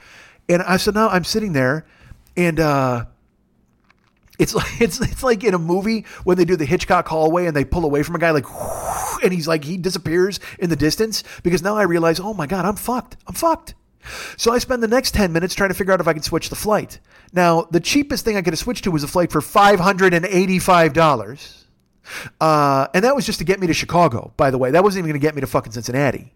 And then I started looking at other airlines. I spent 10 minutes, 15 minutes. And then I went, dude, you're not going to do it. You're not. It's 4th of July. You're dead. You're fucking dead. You got to do this now. So I got up. I had to put a load of clothes in the washer right away. I had to pack a bag. Luckily I'd already showered and got my fucking haircut, but the pedicure's out now. My girl is not going to be able to be a pedicure. So I'm going to be stepping out of tack the whole time I've been fucking hearing the holler in Cincinnati. And so I was Bruce Lee. I became like water. I mean, I just did everything I could as quickly as I possibly could. I had to run and put in my recycling. Cause I had to pay my rent. I had to pay my rent check. I had to deposit money from my one bank, from my business account into my regular account. I had to just go do all these things in 2 hours, dudes. I had to pack a bag for 10 days. And I also overcompensated clearly. Like I told Colette, I go try to lift my bag cause there's no way you can. Cause I swear to God, I think I packed 15 shirts. I don't know. I have no idea why. I've got 80 pairs of socks and like underwear because usually I'll overpack underwear and socks just in case something ridiculous happens. But still, I've got to have 30 pairs of socks, all this underwear, 15 shirts. Who the fuck needs 15 shirts? And then I'm fucking hustling, I'm packing, I'm doing this and that, and then I get it all fucking packed. And look, I'm a good packer. I'm not bad. I'm fuck not bad. I'm good. I'm great. And I do it quickly. I get it. But then I got to get all my vitamins for the fucking week. All this, dude. Little things. I'm like, all right, well, there's liquid, but I can't bring this. I didn't get any shampoo. I didn't get to pack any conditioner. I didn't get to pack any mouthwash. So I got to go fucking here and buy that. I think they got somewhere in the holler, perhaps some hillbilly. I can go to his garage and negotiate. I'll trade some pelts and get myself some fucking Scope. Dude, you don't ever want to be in a position where you're trading pelts for Scope. Keep track of your flights so you don't have to trade pelts for Scope, please. But I hustled. I went and did everything and I packed. Oh, here's the thing. I packed the whole bag, my whole suitcase, and I got it squared away. And then I put my computer in its bag and I'm getting that squared away. And then right in front of me is my microphone. It's just staring right at me and it goes in my suitcase. So now I have to unpack the bag that I've so amazingly packed. And by the way, I packed that bag twice. Still didn't whittle down from 15 shirts and 30 pairs of socks. I still thought that was a good idea the second time I packed the bag. I wrapped my microphone up in some fucking boxer briefs. I threw that in the bottom and I just got squared away. And then I had to close all the windows. Nobody wants to fucking run out the door because then you spend 10 days thinking you left the fucking stove on, right? I mean, that's the whole thing. So who knows? My apartment complex could blow up. I got no idea, but I locked all the doors. I did everything I could. But I did not get to shave. I looked like fucking hell. Thankfully I had a haircut. So I mean, I was looking trim and whatever the fuck. Are you leaving? What's happening? Sorry. All right. So, I don't know what's happening. You can open the garage door. Oh, Doug's here. Doug's home. Oh no. And I'm talking in his house. Dude, Doug doesn't want me here and he doesn't want me fucking yelling in his kitchen. Jesus Christ, this is really bad news all of a sudden. Colette was sneaking off. I apologize, folks, and it distracted me. As far away as she is from me, I found myself distracted by her tiptoeing out, 40 miles away from me and out the goddamn door. But now Doug's here. The whole fucking show is going to have to change with Doug in the house, right? I can't fucking... Or maybe I talk about Doug more. Maybe I go ahead and let Doug have it. What if I roast Doug? That'd be fucking terrible. The guy fucking hates me. He's already baking me a fucking steak. Oh, you don't bake me a steak. Make me a steak. Grill me a steak. All right, so dudes, yeah, I fucking looked at the clock wrong. And so I had fucking 2 hours to pack and get out the fucking door. What a mess. What a goddamn mess.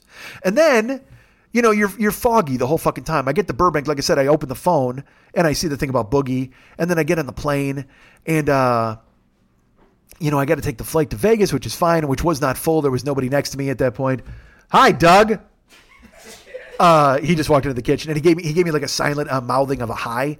But he hates me. There's no way he can want me in his fucking house. There's no way. But by the way, I'd like steak medium rare. All right. So anyway, how terrible is that? The guy comes in, I give him a fucking food order. The guy's been working all day, comes on and sees an interloper in his goddamn house. My fucking imprint is still dug into his couch. That guy doesn't want to fucking talk to me. He looks over at the couch. There's still a podcaster sized divot in the fucking couch right there. And now I'm shouting in his fucking kitchen. This is just a mess. Everything just broke bad when Doug showed up. This guy worked a real job. And look, I had a fucking tough night too, sleeping on planes. But I don't want to equate it with what Doug does, because Doug actually made real cash doing that fucking thing. All right, so here's the deal. I fucking fly yesterday. So I got to fly to Vegas. And then, dude, I like the Vegas airport. But, I landed in B and had to walk to C. And I got fucking luggage, and I'm all fucking tired, and I'm foggy and all that shit. And it's only 8:30 at night. I know I shouldn't have been that tired, but still, once you pack and you get to the airport, your body goes into this weird downshift because you're going to be on planes, so you're not really paying attention to the world anymore. Your whole life takes place at 30,000 feet, so you just throttle down accordingly. So I get to Vegas, and I walk to the other terminal, which is like my phone said it was a mile and a half. Oh, by the way, I should tell you this. This will go in with what I was going to tell you about later about my Fitbit. Remind me to tell you about my Fitbit later. By the way, you can't remind me. You're not here. All right. So Jesus Christ. Hey, remind me to talk about my Fitbit later. People out there listening to this 3 days from now, what are you going to do? Text me. Hey, Mike, talk about your Fitbit. Fuck. I'm swearing. I apologize, Doug. I know you don't like that kind of language in your house, and I totally understand it. That's awful. Poor Doug. He's just come here. He's worked a tough day. Although he's wearing the outfit of the American worker. He's got the khakis on. He's looking good. And he walks in and I'm in shorts and unshaven and just shouting into a fucking microphone by his chafing dishes. He's so angry right now. And I don't blame him. What if he engaged me in a physical altercation? What if he just grabbed me and tried to drag me out? What if we had a tussle right here on the air? I've never been physically ejected from my own show before. That might be a thing to think about, Doug. You're a stone's throw away. Come over here if you want to go ahead and get some. Why didn't I just challenge a man to a fight in his own kitchen? He's cooking me a steak in like an hour. He's going to make, and by the way, if you want to make the biscuits now, go right ahead, Doug. I'm not going to get in your way. I don't know. What if he did? What if he literally prepped in the kitchen? Because I'm in the kitchen and I'm on, like I said, the most rickety fucking, nobody has a good chair for me when I go to their house. Everybody's got some fucking chair that I have to hover over or I'm going to turn it into fucking firewood and kindling. I know I talked about that earlier, but still it's heavy on my mind as my hamstrings are strained as I'm just hovering above this goddamn chair. Doug is making biscuits. He's going to shave some Brussels sprouts with a mandolin and you'll hear it. If you start hearing... That's Doug on the mandolin. He's shaving me some Brussels sprouts. He's making a nice Brussels sprout salad. It's summer, folks. You can do that. Take a Brussels sprout out, shave it, put a little balsamic on it. Or if you're going to cook it, you know what? You can throw a little balsamic in there with some bacon. These are all good ideas for you, Doug. You go ahead and get cracking. Now she said he was making me steaks, but I don't even know if he's going to do it on a grill. What if he made steaks indoors? Oh, man, nobody wants an indoor steak in the summer. Doug, don't fuck me up with an indoor steak. Jesus Christ, man. You come home from work all day and you're going to fucking bust out a frying pan and make me a goddamn indoor steak? You know the smoke that's going to get into this goddamn house? Go outside and light the grill like a man. Be a man, Doug. Who the fuck do you think you are? Jesus Christ. Make me some biscuits and some steaks and be a goddamn man. He's literally here. You think I'm joking. You think he's not here? This dude is 2 feet away from me and just looking for chef's knives to plunge into my fucking neck. Cause he's like, I don't know who this motherfucker thinks he is, but he is not going to talk that way to me while I'm wearing my work khakis. God damn it. This is my weekend clothes talk. You want to talk shit to me? Wait till I go ahead and throw in some fucking clam diggers and then you can talk a bunch of yang. But while I'm wearing my work clothes, you will show me respect, motherfucker. I'm Doug. God damn it, I'm Doug! Doug, I'm trying to spare your real name from the listeners. Don't you understand, sir? He literally just said his real name, and you may have heard that. Do I have to... Oh, no, what if I have to edit again? It's another name that shouldn't have been in this goddamn broadcast. Oh, fuck. And the weird thing is, Doug's real name is the same name as the name that I said before from somebody else. It's not really. That's a joke. Finally, a joke. An hour and 15 minutes in, finally, the dude busts out a joke instead of bitching about a chair for fucking 45 minutes. All right. So here's the thing. Doug's here cooking, and now this show just got weird. But so I flew to Vegas. As I mentioned, I had to go and get there. And see, now I'm wondering about the dynamic of this. Colette has listened to the show from the beginning, like literally, like from year one, right, Colette? Okay, so she's going to nod. Oh, she's going to do that thing and pretend she's not here. All right, so yeah, so she's been listening since year one, but she's been married to Doug for 10 years. So that means we both kind of came into her life at the same exact time. So, I mean, when you really think about it, both of us changed her life, really, when you think about it, in concert, Doug and I. So you know what? Doug's no longer the enemy. Doug and I are partners. We are the guys who actually dragged Colette out of the gutter and changed her life and turned her around for the better. Because things were awful for Colette before we showed up. Holy Christ, you have no idea. She lived in the holler, but not in a house. She actually crouched like a hobbit in the ditch back there. And fucking finally, when Doug was out mowing the lawn one day, he saw her and he just lined up a bunch of steaks all the way to the house, and she ate them and fucking made her way inside. Actually, you know, bullshit. It wasn't steaks. He literally had a line of Cheerios. And this is still the same box. This box of Cheerios sitting here on the countertop, this is the one that 10 years ago lured her in, and they keep it as a memento of their fucking relationship. This is what led Hobbit Colette to finally come in out of the holler and come into the house like a grown-up human, and finally allowed Doug to go ahead and shave her and turn her into a lady. And he lined up all the Cheerios, and she ate them one at a time. And then he caught her under a box with a stick, and then he trained her. He fucking Eliza Doolittle the shit out of her. And here she is now fucking with, dyed blonde hair and red streaks and looking like all fucking crazy.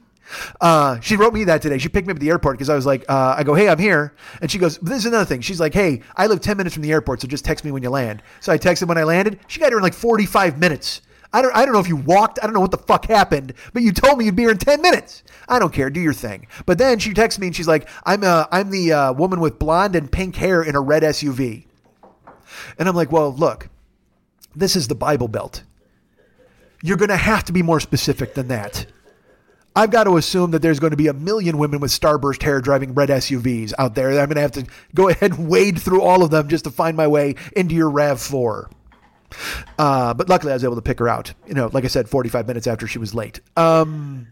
She wasn't really late. Nobody has to come get me. Nobody really has to be here for me. I don't think that. Please invite me to your house. You don't have to make me a steak. I prefer pork chops actually, but I mean, fuck, it's Doug's house. He can make whatever he makes. But if you want to make me a biscuit, by all means, I'll come to your place. All right. So here's the deal. I fly to Vegas. And I get there and I have to walk a mile and a fucking half through the goddamn terminal. And then I go sit and wait. And then I have to get on the Chicago plane. And the Chicago plane, of course, is fucking packed. And I felt bad because a couple sat next to me. And again, as you know, I'm weird. I'm just weird about, it just sounds strange, but for a man to talk to a woman, and this is an antiquated notion. I totally get it. But if a woman has a boyfriend, instinctually in my head, I think I should ask the boyfriend if I could talk to the woman. It's the dumbest. It's just the weirdest. It flashes. I don't follow that rule, but for some reason it pops into my head. Like, is it disrespect if I talk to his girlfriend with him sitting right there? Because I'm a little gun shy from the past 5 years, folks. I'm not going to lie to you. I mean, my head is pretty fried from things that have happened to me. And I'm not going to get into it, but well, no, fuck, I'll get into it. The fact that everybody would hit on Jill even when I was standing there, it drove me out of my fucking skull. Like she's holding my hand and a guy in a fucking hotel bar is like, hey baby, come and sit down. I'm like, I'm going to kick you in the face with a size 14 dress shoe, you fuck. But first you'll have to wait here while I go buy some dress shoes. However, I'm still going to kick you in the face. So now I get this flash in my head, like, is it disrespectful to talk to a guy's girl? And I'm all fucking upside down. So, but you know what's not disrespectful? To come to a guy's house and sleep in it while he's working. That's not disrespectful at all. And then expect him to cook you a dinner when he shows up. What a jagoff I am. Holy fuck. America's house guest. So I get on the plane and this woman sits in the middle and her boyfriend sits there. And I always give the speech, the standard, hey, look, I'm a giant and I apologize. You're flying through the sky with a monster and I will try not to steal too much of your seat or armrest. And I'm very sorry. So, she sits down and she was very polite and lovely. And I just looked at her and I, excuse me, I'm very sorry. And she goes, what? And I'm not joking. Because again, I had that flash of, should I say something to her? And I said, well, of course you should say something to her. It's a polite thing to do, but should you include both of them so it doesn't look like you're macking on her? But I mean, who would mack on a girl at fucking 50,000 feet? Actually, check that. I know that. I know the answer. All the guys who would mack on Jill on the fucking plane. Never with me. I will tell you that. Nobody hit on her on the plane with me. But I would always get a text from her saying, oh my God, this guy's sitting next to me. He won't stop talking to me. Oh my God, this guy, he's asking where I'm going. Oh my, I'm just like, I know. Am I going to break everybody's jaw? Is that what I have to do is show up at the airport and murder everyone? And I would have done it. You know me, I would have fucking done it. I was ready to do it. But that was the thing is she'd always pull the fucking cord on the mower, but never let me cut the lawn. You know what I'm fucking talking about? She'd just be like, hey, oh my God, look at this guy. He's sitting next to me. Oh my God, he keeps asking about me. And he told me like, he liked my dress. And I'm like, great. Can I kill him? No. Oh my gosh. This is what guys do. They're just very nice. He's just being polite. He's not being polite. Stop sending me texts where he tells you you're hot. All right. But I haven't been thinking about this much lately. All right. So I get on the plane and I talk to the girl and so I didn't preface it as both of them. I looked at her and I go, excuse me. And she's like, yes. I go, you know what? I want to apologize. And I'm not kidding. Her boyfriend, he snaps his head around to look at me as if he heard a bomb go off. Like, I mean, he looked at me like it was very much a, you talking to my girl head spin. And all the times I said I have this flash of recognition where should I include the guy in it so he doesn't think I'm macking or whatever, but I've seen that look on a face in a mirror. I know what that was about when he literally wheeled like, what the fuck? Are you talking to my girl? Like this weird thing because you get, and also though I will say this, it's also more this, what the fuck? Is my girl talking to you? Like that weird thing, that dynamic. But then I looked at him and I said, hi. And he just kind of like looked at me and I said, all right, so I just want to apologize to you guys for this. And she was very nice and polite. And then he was nice then. But initially that instant of contact, you could totally see that he was a guy who wanted, because that girl was, you know, she was very pretty and sat next to me and she was young. And also in an enclosed space, you never know what fucking weirdo you're going to be talking to at any given time. Because they're, you know, on Southwest, you pick your own seats. So they chose the seats to sit next to me. And the second I start with the, excuse me, folks, they got to be going, oh, motherfucker, there were other empty seats on this plane. And now we got to sit next to Fat Talkie. We don't want to talk to Fat Talkie.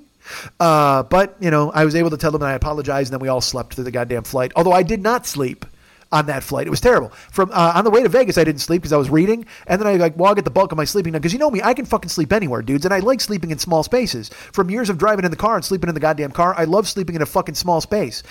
You should have seen me tucked away on this couch last night. Oh my God, it was beautiful. And by that last night, I mean this morning.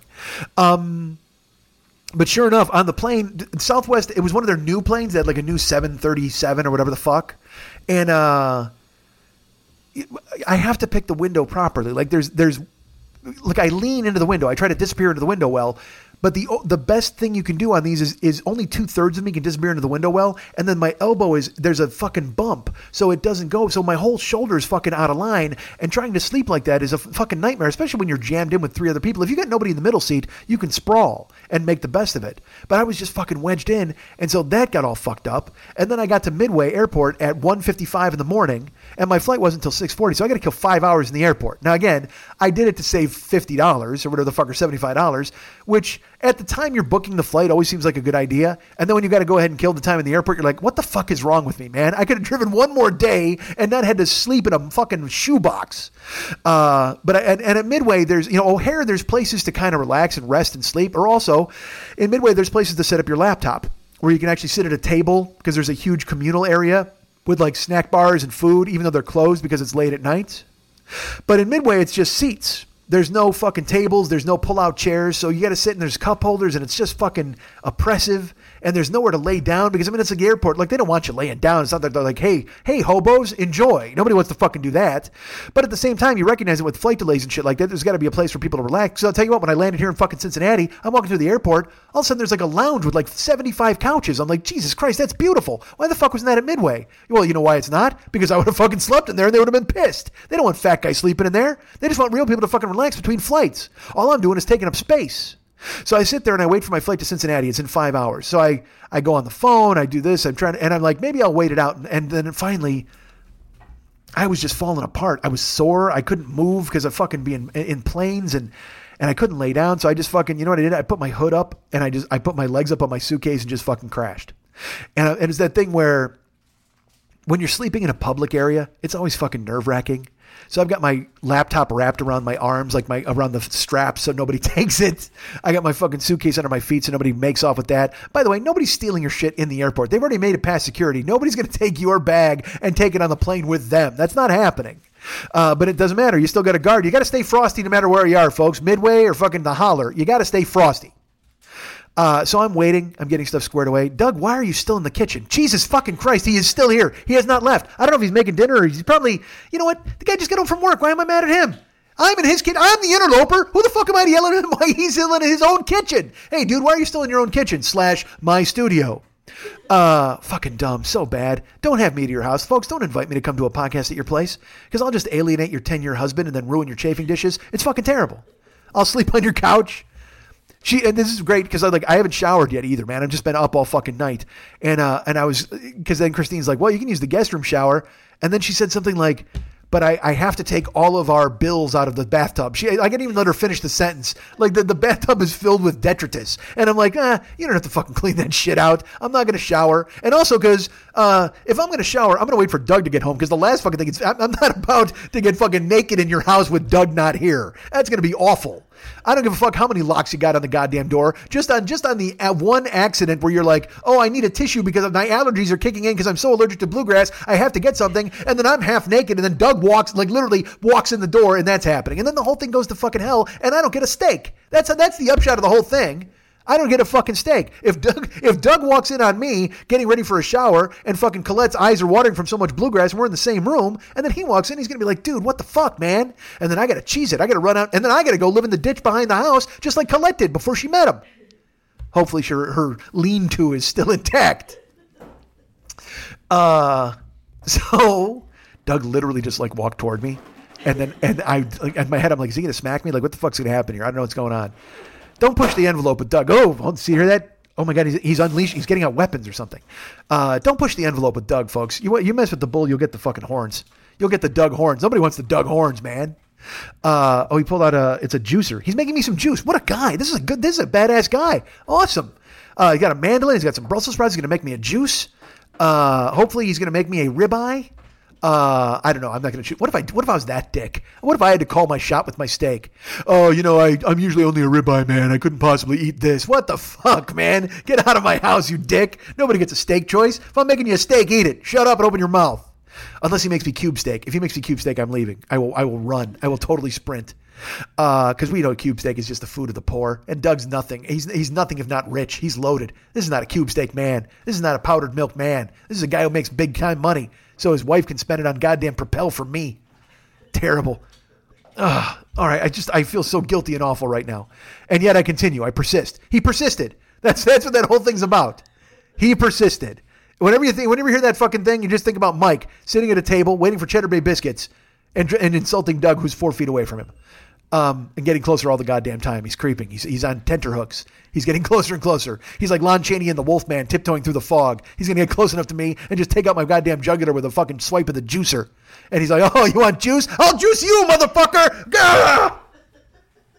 Doug is making it happen. All right, so what was I talking about? I was talking about something, being in a plane probably. So I was flying, and then so then I had to get to the airport, and I put my hood up, and I'm sleeping. And sleeping in a public area is dicey, man, because it's that thing where you're sleeping, and you wake up like 20 minutes later, and there's a guy. And you're like, oh, man, why is this guy here now? Why are you in my room? Get out of my room, jagoff. Oh, well. And then you fucking close your eyes, and you go to sleep again, and you wake up like 30 minutes later, and there's a couple like across from you. You're like, motherfucker, what are you two doing here? Get out of my room. But it's not your room. But that's the thing, as you sleep in it, you think it's your room. But I got a hood up. I must have looked a fright. Unshaven, hood up, clutching my laptop as if there were thieves in the midst.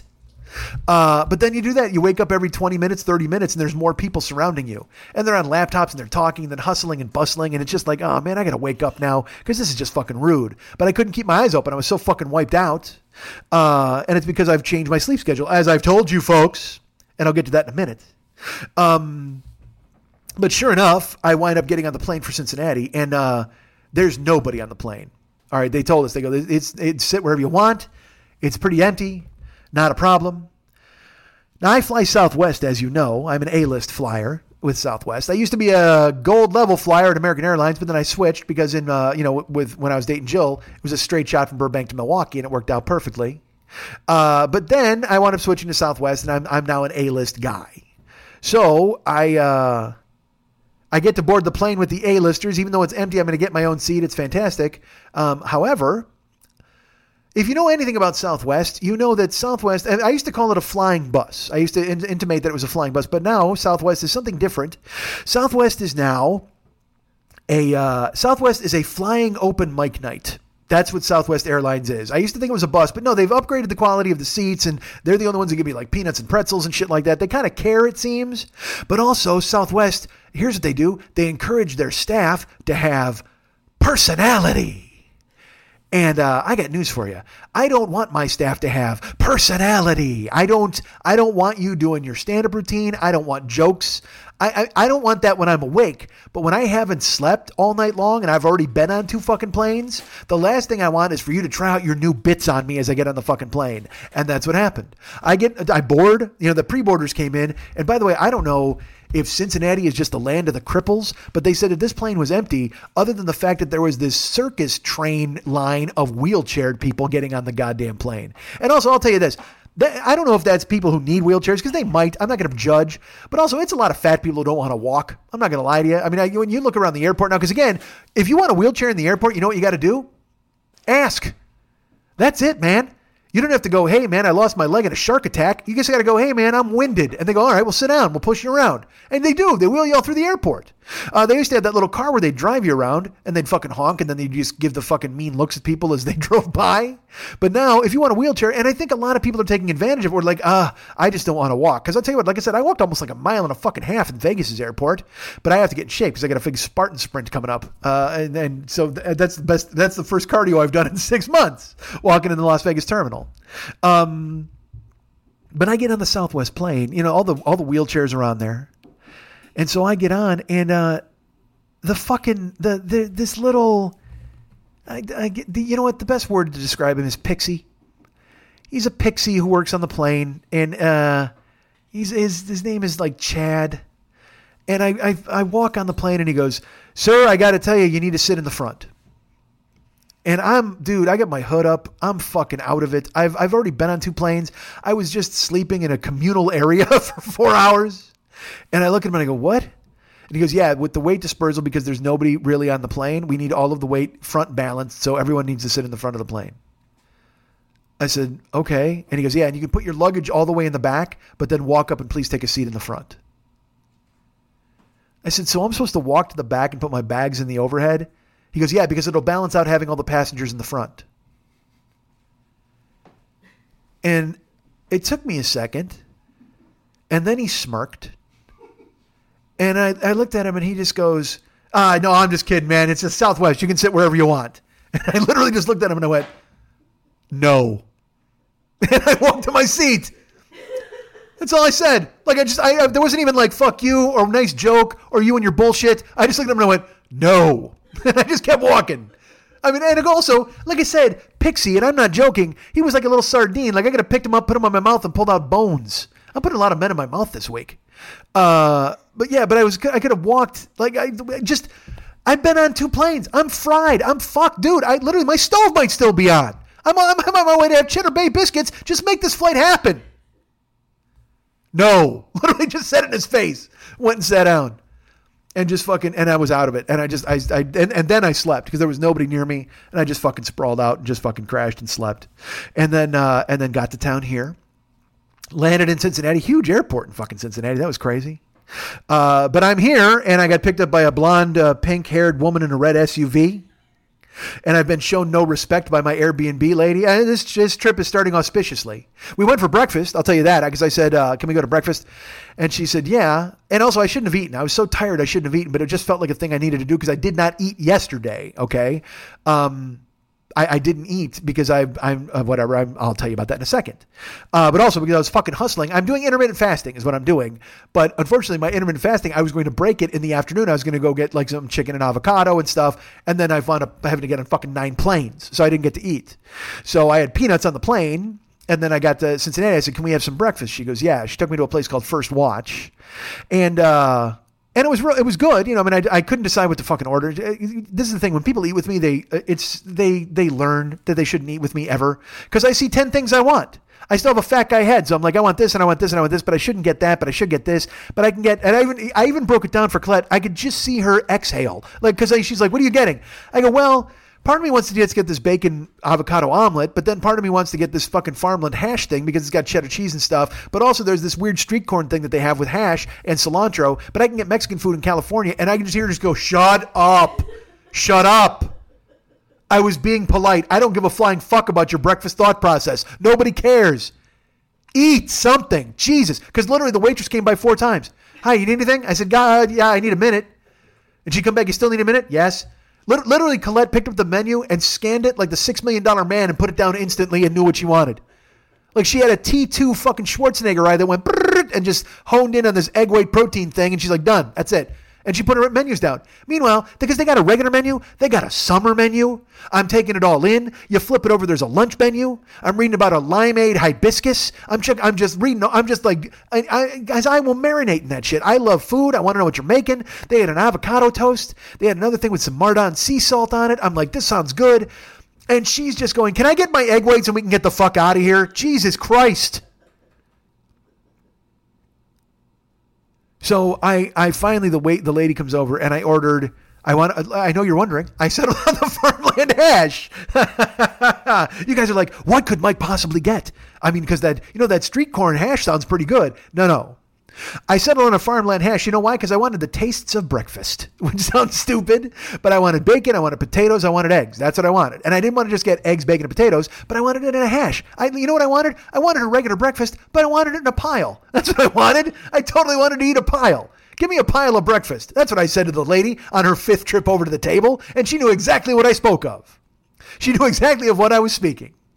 So I ordered the farmland hash, which is it's a bacon and an avocado, and a cheddar cheese and onions and then tomatoes. And I even said, I said to Colette, I go, I don't know if I want this farmland hash because it's got tomatoes in it. And that doesn't seem like a breakfasty item to me. A cold tomato with some cottage cheese, but I don't know if I want a stewed tomato in here.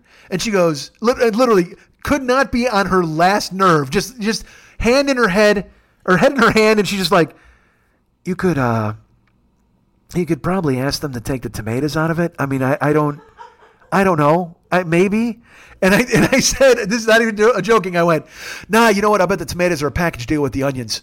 And I just saw Colette die a little. I mean, I just saw her just go, oh, that wounded me. The package deal with the tomatoes and the onions. Of course. Why didn't I think of that, dummy? Please scan the menu 40 more minutes. I had to make up for her being late 45 minutes. So I took that long to fucking scan the menu. So I go to farmland hash. And I'll tell you this, my fears were unfounded. Because the tomatoes were delicious.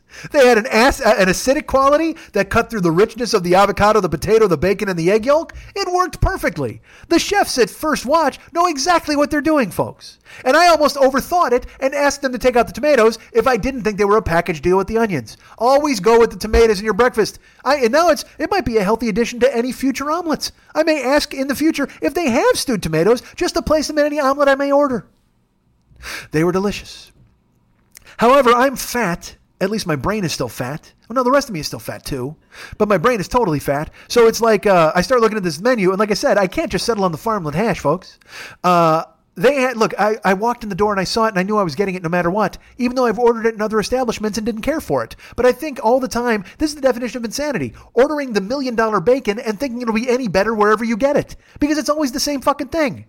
It's this trend now where they put bacon in an oven and they cover it in brown sugar or maple syrup and cayenne pepper. And they call it $1 million bacon. I got news for you. That's $20 bacon at the most because it's not crispy. It's just like it feels, you know, it's like they shaved it off with a lathe. They found like a pig and they shaved off a couple of strips with a lathe and they threw it in the oven and they toasted it up. It's not crispy. You can roll it up. You can't roll up bacon. Bacon should shatter. You should drop bacon down and it just fucking shatters into a billion pieces. You should get bacon shrapnel in your eye when you're eating and go, ah, but then you love it because now you got a pork eye and you're fucking fantastic. But no, man, it's this fucking weird tire tread consistency. And Colette nailed it. She's like, this is like jerky before it's jerky. And you're goddamn right it is. Holy shit, she nailed it. It was like this fucking false jerky. I don't want a false jerky for breakfast, but yet I order it every time. I fall for it. This is not kidding. This is the 4th time I ordered $1 million bacon. It's always the same fucking thing. I always think it's going to be different because you know why? The components sound good. Bacon, maple syrup, cayenne pepper, sea salt. I'm like, this is going to be fucking devastating. I would want this on a birthday cake. And then they bring it out. It's just lifeless and limp. So bad. And then I also fell for this. I ordered cheesy grits. as a side dish. And I said to her, I go, hey, will you have some bacon if I order the bacon? And she's like, I might have a bite of it and put bacon in front of me, but I'm trying to eat healthy. I said, okay, I'll get some cheesy grits too. Why not? Let's just be as fat as we possibly can. Because again, here's the thing. I trick myself all the time. Same thing with the $1 million bacon. I order cheesy grits and then I get them and I hate them because grits have no flavor. Grits have no taste. You have to, when I make grits at my house, it's not even, I'm not even joking. It's 4 grits and a stick of butter. That's what I make. It's literally 4 tiny grits. You know what? I would eat a grit. If you just ordered, I would order 1 grit. 1 grit I could pull off. Because I would make it and just pour butter all over it. But when they put cheesy grits together, it's a bowl, and it's kind of soupy, too. I make a thick grit at my house. I like a fucking grit that a spoon will stand up in. I don't want any soup, just like with my macaroni and cheese. I don't want a soupy macaroni and cheese. I want something that a fork is going to fucking stand up in. I want all of my sauce-based food to have a heart on. I want a fucking fork sticking straight up in the air. I want a spoon sticking straight out of those goddamn grits. I want to be able to give my grits a spoon hand job. That's what I want to do. I want to jerk off that spoon while it's standing straight up in the cheesy grits. And also I fool myself because you know what I like? I like a savory grit. So a cheesy grit I think is going to be a savory grit, but no, I'm thinking of shrimp and grits because that also has the delicious tasso ham and shrimp sauce on top of it. That's what makes those grits tasty. Cheesy grit just on its own is just, it's like a fucking, a fake couscous. That's all it is. It with cheese on top of it. It was grim. It was a big mistake. So I ordered $1 million bacon. We didn't finish it. I ordered cheesy grits. I ate like 2 spoonfuls of it. And then I choked down as much of the breakfast as I could, but I'm trying to, I'm doing that thing where you eat till you're full. You know what? I would have been full on the farmland thing. I didn't have to order the cheesy grits and the fucking $1 million bacon and every other goddamn thing, especially because Colette ate none of it. Literally. I think she might have had a bite of the bacon. And then that's when she proclaimed it jerky and then ignored it the rest of the meal. I was like, all right, good for you. So we finished that. And then she says to me, she goes, all right, do you want to go to the store and go ahead and get your mouthwash and your, and I just looked at her, I'm literally shaking my head. And I was like, no. It was like, she was the Southwest guy. No. Cause I could barely stand up at that point. And, so I picked up breakfast. We bailed, we came to her house. And again, their hospitality is lovely, and I'm glad that they've had me here, and it's fantastic. Thank you, Doug. You're very nice. But you know me, and it was weird to me to be here in someone's house when they're not here. I just feel it's just and again, it's me. It's totally me. It's nobody else. I've never met Doug. I don't know if he's weird with it, but I mean, I take my pants off in his house, and I sleep on his couch, and right where he's sitting right now, he's literally sitting right where I slept. Oh, good for you, Doug. Marinating my juices. And then Colette goes to bed too because she's a night person, And then I wake up and she wakes up and people are lovely. And again, people are very nice. And thank you for letting me come here and sleep at your house. I wasn't going to, I have an Airbnb and all that stuff, but thank you, Doug. And I so look forward to whatever dinner you're going to make for me. What a jagoff. But I'm in Cincinnati for a reason, folks. And you know what this is. I'm here for a show this weekend. There's a big show, originally, this was because of the Spartan Sprint. I was coming to town, and then I said, well, let's tack a show onto that, because that's how my life goes now. Shows are an afterthought. I do other things and then throw my career on as a tail ender. Hey, you know what? While I'm there, why don't I try to be funny and talk to people for laughs and money? By the way, the laughs will be there. The money clearly will not with the ticket sales that I've got rolling. But that's okay, folks. It'll be an intimate gathering, and I'm excited about it, even though last week's nonsense with the theater all got straightened out. Finally, I'm going to be there. I think I'm doing a show without a sound system. That's going to be I know you think I'm loud, and I could probably pull it off, and I probably can.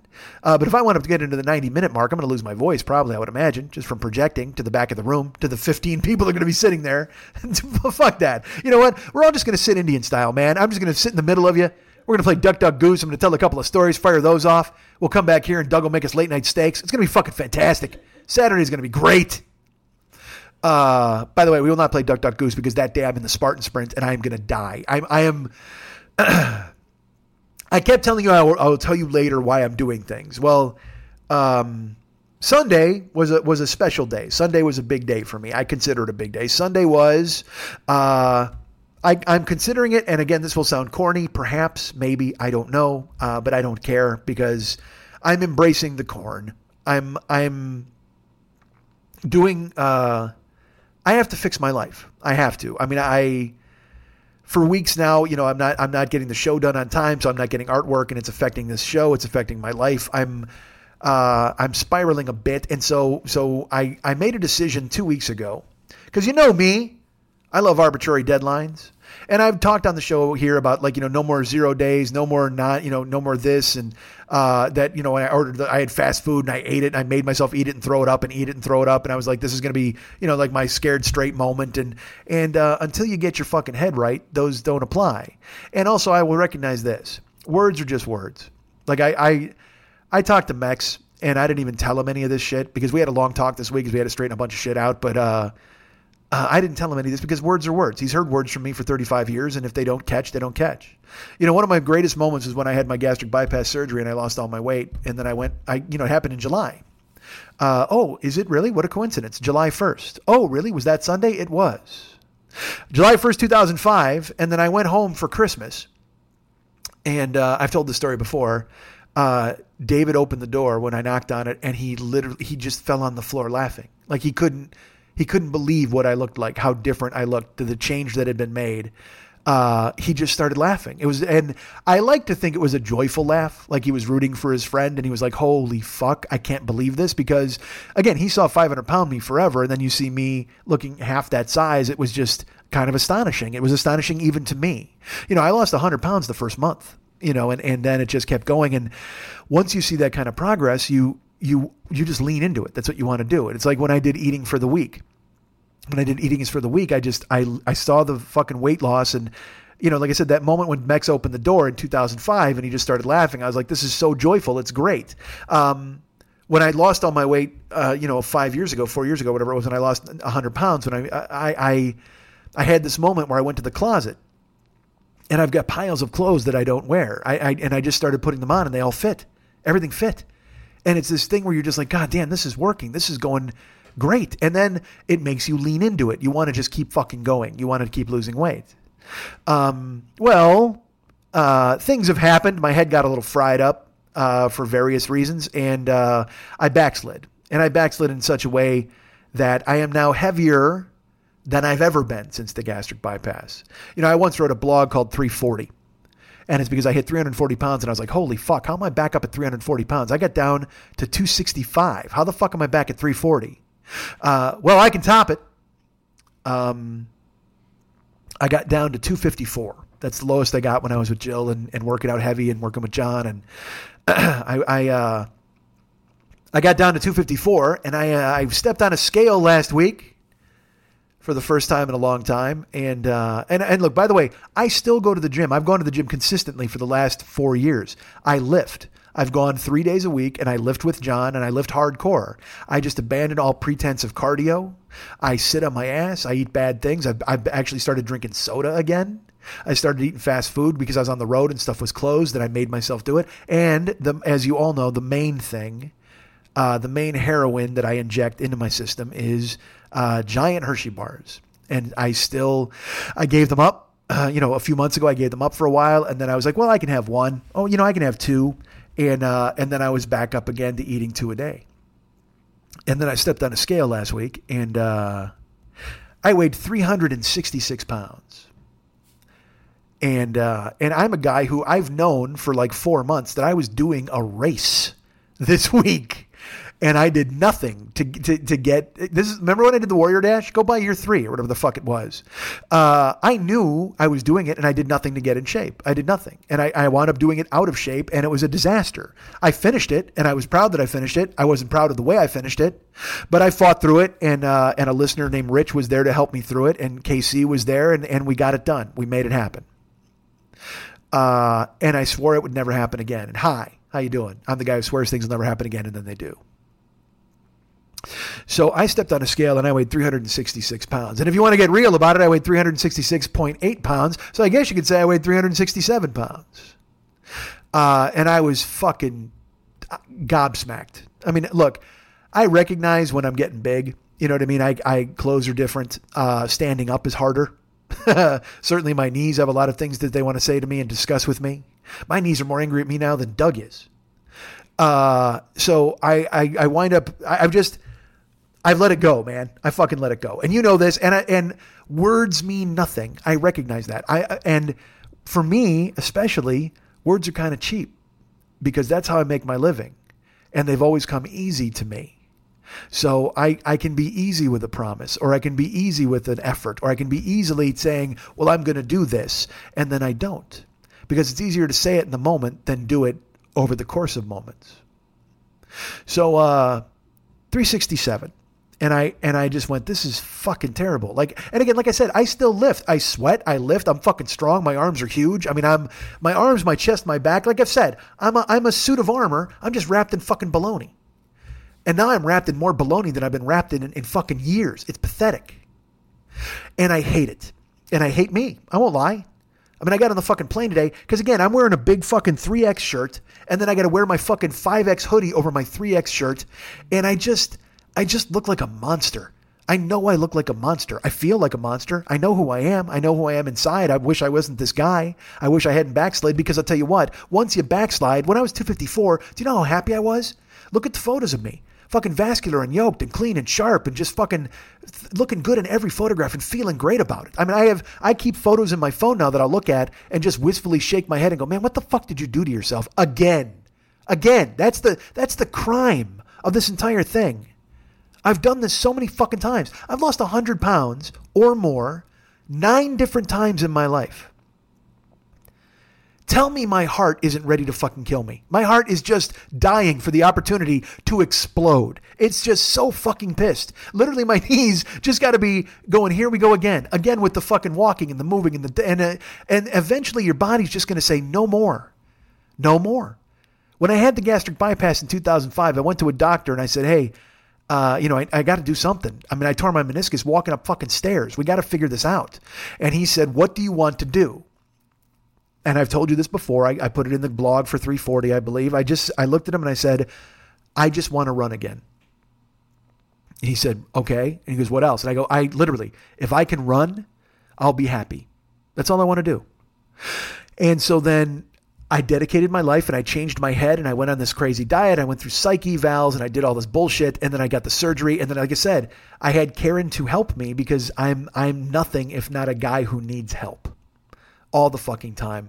And that's because I've made myself that guy. I don't care enough about myself to take care of myself. If someone wants to help me take care of myself, I consider that like the ultimate form of love. I'm like, yeah, absolutely. And I will follow you around like a puppy dog forever if you wish to help me, or you like me, or you want. And it's damage inside me, and I'm trying to fix it. But Karen was there, man. Karen, she cooked small, granted, she didn't have to cook much. She cooked a bunch of shit for me when I was crazy fat. So I'm sure for her, making 2 scallops and a fruit cup was like, oh my God, I got the rest of my life off. This is fantastic. And I told you, I put on that fucking CD, I put on a Discman on a lanyard, and I walked around, and I knew how fucking ridiculous I looked, but I didn't care. That's where you have to get. You have to get to the point where you don't care how ridiculous you look in pursuit of trying to look better. Because I will get hit with the shame spiral, even at the gym. Like, if I'll say to John, I go, hey, shouldn't I be doing more weight here? He's like, dude, we're not going to set records. You're doing reps here because it's going to increase in weight. I'm going to put more weight on. I go, yeah, but I don't want the gym to think I'm a pussy. And he's just like, what is wrong with you? Like, who in the gym thinks you're a pussy? First of all, you're 6'2", 360. Do you think anybody's going to walk up and go, hey, pussy? You know what I mean? I go, well, yeah, but that's the thing. I'm a big dude. I should be pushing more weight around. He goes, stop. Fix your head. More than anything else, fix your head. And I know, I've known this my whole life. I've known it. July 1st, 2005, I fixed my head, and I wound up getting my body fixed in concert, and it went great until I backslid. There's always an until. There's always been in my life. There's always been an until. When eating was for the weak and I was losing weight, I did it for Jill. I won't lie. I did it because I wanted to look good for her, and I wanted to keep her. And I wanted to be the best I could. And it was funny because she was just like, I like you big. I mean, you don't have to make this effort. You really don't. And I was like, I know, because once I made the effort, I liked me getting smaller. I liked the effort I was making. I liked looking good in clothes. I would love to buy suits. I would love to wear color, but I can't. I'm stuck in black again because I'm a fucking giant. And I'm not crying. And I'm not saying to you guys, oh, boo-hoo, poor Mike. No, you know this. I fucking did this to myself. So I exact the harshest punishment on myself by fucking being angry at myself all the time. And then you wind up in a shame spiral where you go, well, fuck, there's no point in doing this then, because I've already backslid a couple of times. There's no way out of this, but there fucking is.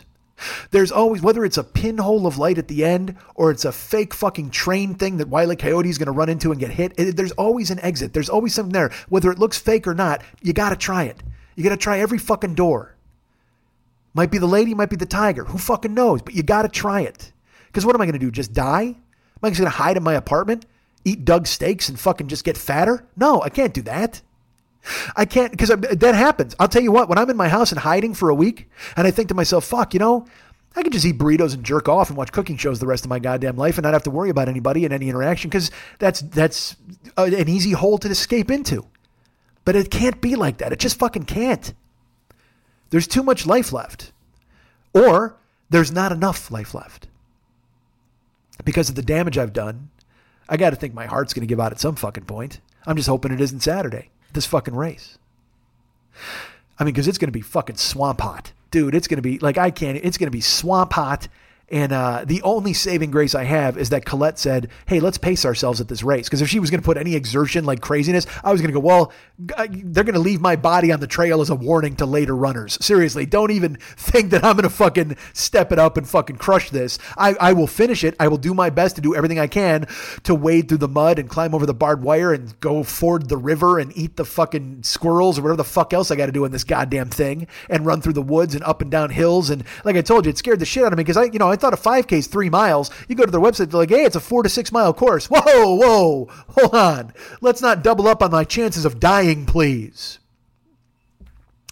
But Sunday was July 1st, 2018. 13 years ago, I had gastric bypass surgery. And as I love arbitrary deadlines. And I figured, you know what, if there's any sort of sign, if there's any sort of arbitrary deadline for me with this race coming up, with me hating myself, with me feeling terrible about what I look, this is it. This is the way to go. And so July 1st, 2018 was what I'm considering my rebirth day. That might sound corny. That might sound fucking like Men's Health Cosmopolitan magazine bullshit, but I don't give a fuck. Sometimes you got to embrace corny. Sometimes you got to go, you know what? This is what I need. And I need this now. I need a goal. I need to call it something. I need it to be special. Because oftentimes I've just spit out words. Because like I said, words are cheap. But I can't, this time it can't be. This can't be cheap. I can't, my life depends on it. Truly. Truthfully, all those things, any word with a T and an L-Y at the end. I seriously, all of that matters. And I have to do this. I have to. And I say this to myself in private. Guys, you don't even know, man. Like when I don't do the show on time or when I don't sit down and I don't get to do it or whatever the fuck because of my head or whatever, I will literally have out dialogue with myself and I'll laugh at myself and I'll just go, what are you doing? The fuck is wrong with you? Like, look at you. And then I'll get up and I'll make toast or I'll eat yogurt or I'll go get a pizza. And I'm like, look at you. Look at everything you're doing to avoid work, everything you're doing to avoid being productive, everything you're doing to avoid doing the things that you're supposed to be doing. Why? Why are you filling holes instead of going forward? So July 1st, 2018 was my rebirth day. What does that mean? It means cardio. It means intermittent fasting. It means no chocolate, no fast food, no soda. It means eating like a normal person or eating is for the week, one meal a day. I've talked to John. You know, he's been doing intermittent fasting. I'm doing the same thing. I'm going to eat a lot more protein and vegetables. He wants me to cut out all carbs. That's going to be a rough one in the beginning, certainly. He wants me to cut out all sugar. I will do the best I can, and it's going to be a slow build, but it's being done, and it's been okay up until fucking $1 million bacon today. But I mean, that's just a couple of days, but so what? You do what you got to do. So Sunday, that's why I went and got that poke bowl with brown rice, you know, and I had a couple of handfuls of trail mix. That was all I ate Sunday. And then Monday, I didn't eat. You know, I got up, I went to the gym. Like I said, I was running around and scrambling. And then I got on planes, so I didn't eat yesterday. And that's why I wanted to have breakfast today. And I'll tell you what, I know it's working. You know how I know it's working? Even in 2 days, you know how I know it's working? Because when I ate that breakfast today, I didn't like it. It sat in my stomach like a fist. It was too heavy. It was too much. I don't want that. Even after 2 days, because I recognize that I'm like, this is potatoes I didn't need. I could have gotten 3 eggs. I could have gotten a protein thing. Colette did good. She bought, like I said, egg whites and whatever the fuck. I went the whole route. I didn't need to do that, but I did. So it's going to be a battle. You know, I got to fight my head. I got to go, because I do that thing where I give myself time off. I'll be like, well, you know what, man, have some potatoes this time. It's fine. You'll make it up on the back end. Fuck no, you can't be like that. I mean, there's a thing where you can be kind to yourself and say, well, because again, everybody says if you diet, it ruins everything and all this other stuff. I get that. You know what I mean? But you have to have some discipline. You can't just go, well, I'll have a Sunday today and I'll just fight it off tomorrow. Because my other trainer, Richard, used to say to me, you can burn off whatever you want as long as the furnace is hot enough, which meant I could eat whatever I wanted to eat as long as I was working as hard as I was working with Richard. And so then I could indulge in stuff or have certain things. But the thing is, you can't do it. You can't have fucking two giant candy bars a fucking day. We all know this. I'm not telling you anything you don't fucking know. And I'm not telling you anything you don't know about me. I'm weak. I make these mistakes and I keep thinking I'm going to fucking scramble and pull myself out of the grave. And I reach out to you guys to fucking follow me. And like I said, there's the Attaboy Fit Brigade page. That's another thing. I will be engaged a lot more on that. Now I know you're thinking, well, Mike, if it was Sunday, why didn't you write about your fucking workout? Well, I'll tell you what, Sunday I fucking drove. And then Monday I fucking realized that I was flying out of goddamn town. And then I fucking got here and I slept on Doug's couch and ruined it. So, I mean, I haven't had time to go to the Attaboy page, but I will. Because guys like Scott and Spencer and people like that, they're all active on the page. And I would love more of you to be active as well. But I will be. I'm going to start posting, sweaty photos or whatever the fuck. And this week I'll post stuff from the race, whatever the fuck I got to do. But I've said this before, it's time. I've said it a million fucking times. So I consider July 1st, 2018, my rebirth day. I have a goal. I want to lose 60 pounds by the end of the year, 66 pounds or 67, we'll call it. Cause I want to be 300 by the end of the year. John's like, well, that's 6 months, 10 pounds a month. We can do that. I go, yes, I can, because I've lost 25 pounds a month before. I've lost 100 pounds in a month. I can make this happen. And he's willing to help me. So we're doing intermittent fasting, and I'm going to go shopping. I'm going to eat, a smoothie in the morning, some kale and spinach, and just protein in the afternoon. I'm going to be a person. I'm going to be a human. Like I said before, I had to learn to not eat like a grizzly bear. Well, my head is still programmed that way. And I have to fix these things. And this weekend is a big, big step. If I make it out alive, we'll see. I hope I do. I don't know. I'm worried. I will not. I'm going to share that with you. I'm scared. Because it's going to be super fucking hot, and I'm going to be running in water and running uphill, and I'm pretty sure I'll finish. I just hope I'm not finished. So that's it, man. July 1st, 2018. And periodically I'll be sprinkling in updates here. If you want to hear it, great. If you don't, I apologize, but I kind of use you guys as a sounding board, and I use you as a way to help. And, that's why the Attaboy page was created. Like I said, when I've lost the weight before, I've lost it for Jill, or I've lost it for other reasons. And now I want to lose it for me. And I don't care enough about myself to do that. So I may be looking at you guys for support occasionally. But that's that. It's not a lot of things. I'm not going to come to your house and sit at your kitchen table and talk for 2 hours. It's not that kind of support. Not everybody gets that happening. You don't have to all make mistakes. Just Doug. So come with me. It's rebirth day and rebirth week. And rebirth years and rebirth life. And I want to, and I also in that rebirth, I also mean for comedy. I mean for this show. I want to get the show done on time. I want to get show art. And we got a big launch coming up of the new website and Twitch and streaming. And I have so much I want to do. And the only thing keeping me from doing it is me. That's the shame of it,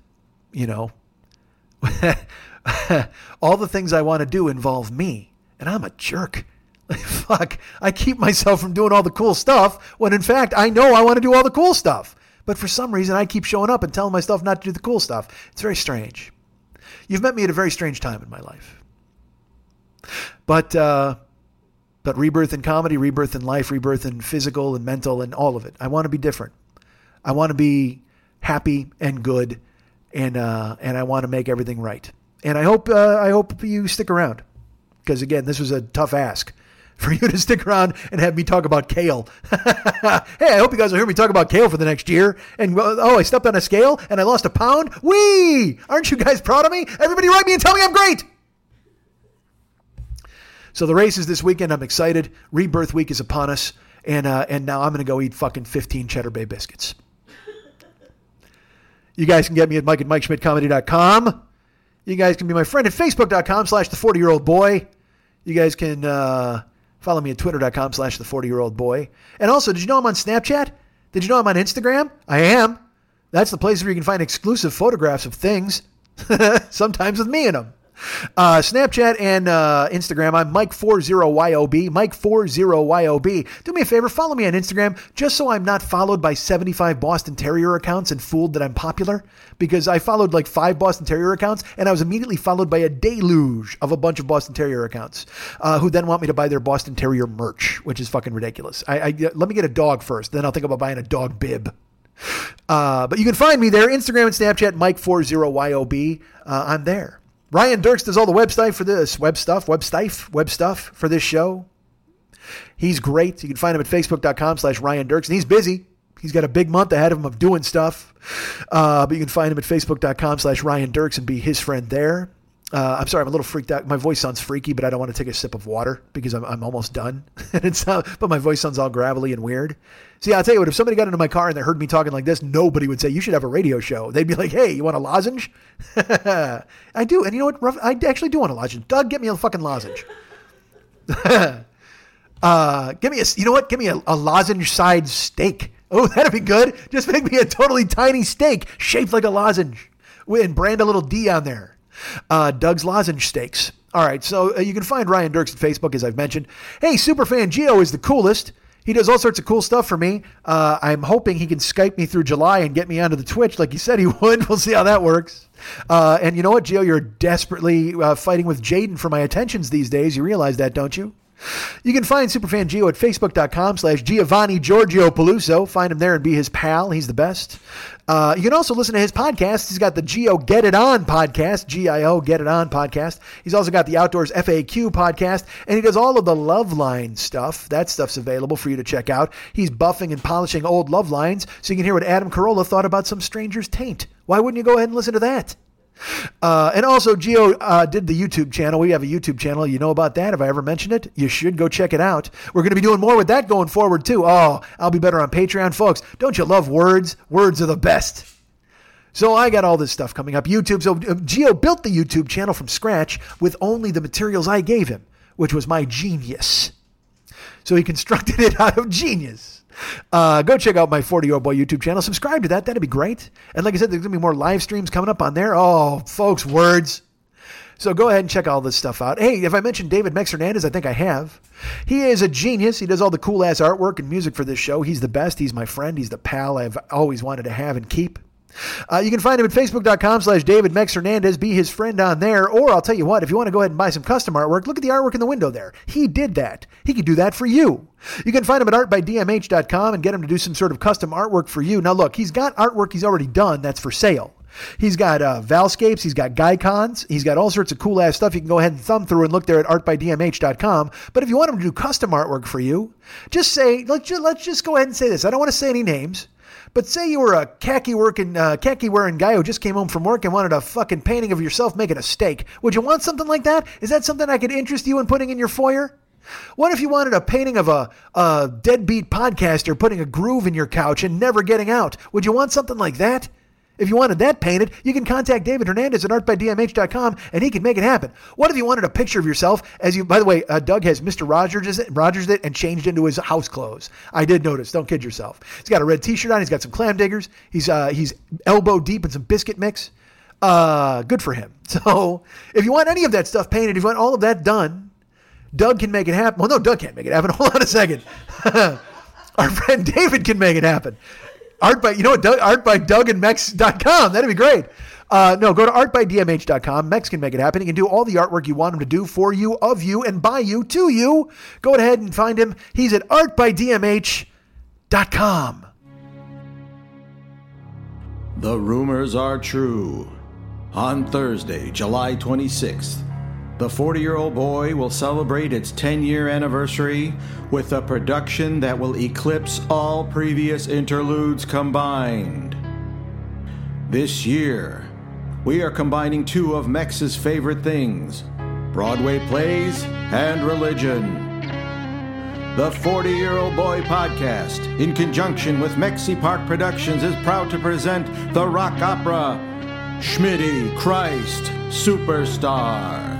Performed by the 40-Year-Old Boy Players, starring Schmitty, Max, The Soup Robot, Thorgar and Yeep, Superfan Geo, Glory Hole Guy, and a special appearance from a soon-to-be-named deceased singer. Schmitty Christ, Superstar. Is Mike's podcast timeless? We shall let ancient Jerusalem decide.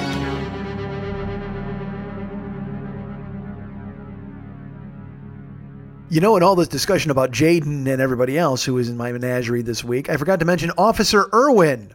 Now, I know you're wondering to yourselves, who is Officer Irwin? Why does he merit a mention on this show? Well, first of all, he doesn't really merit a mention on this show. Now that I think about it, that I brought this up, this was a mistake, and yet I'll have to now follow through to tell you who the fuck Officer Irwin is. When I was in the Burbank Airport today, last night, I should say, flying through town. I knew, because like I said, I overpacked. There's 8,000 shirts, fucking a million socks. But buried within that was my microphone. And it's kind of 50-50 whether or not they're going to fucking see the microphone on the fucking scanner and then open it up and try to fucking touch it, which is weird. But they do. It happens all the time. Well, it doesn't happen all the time. I just said it was 50-50. What the hell is wrong with me?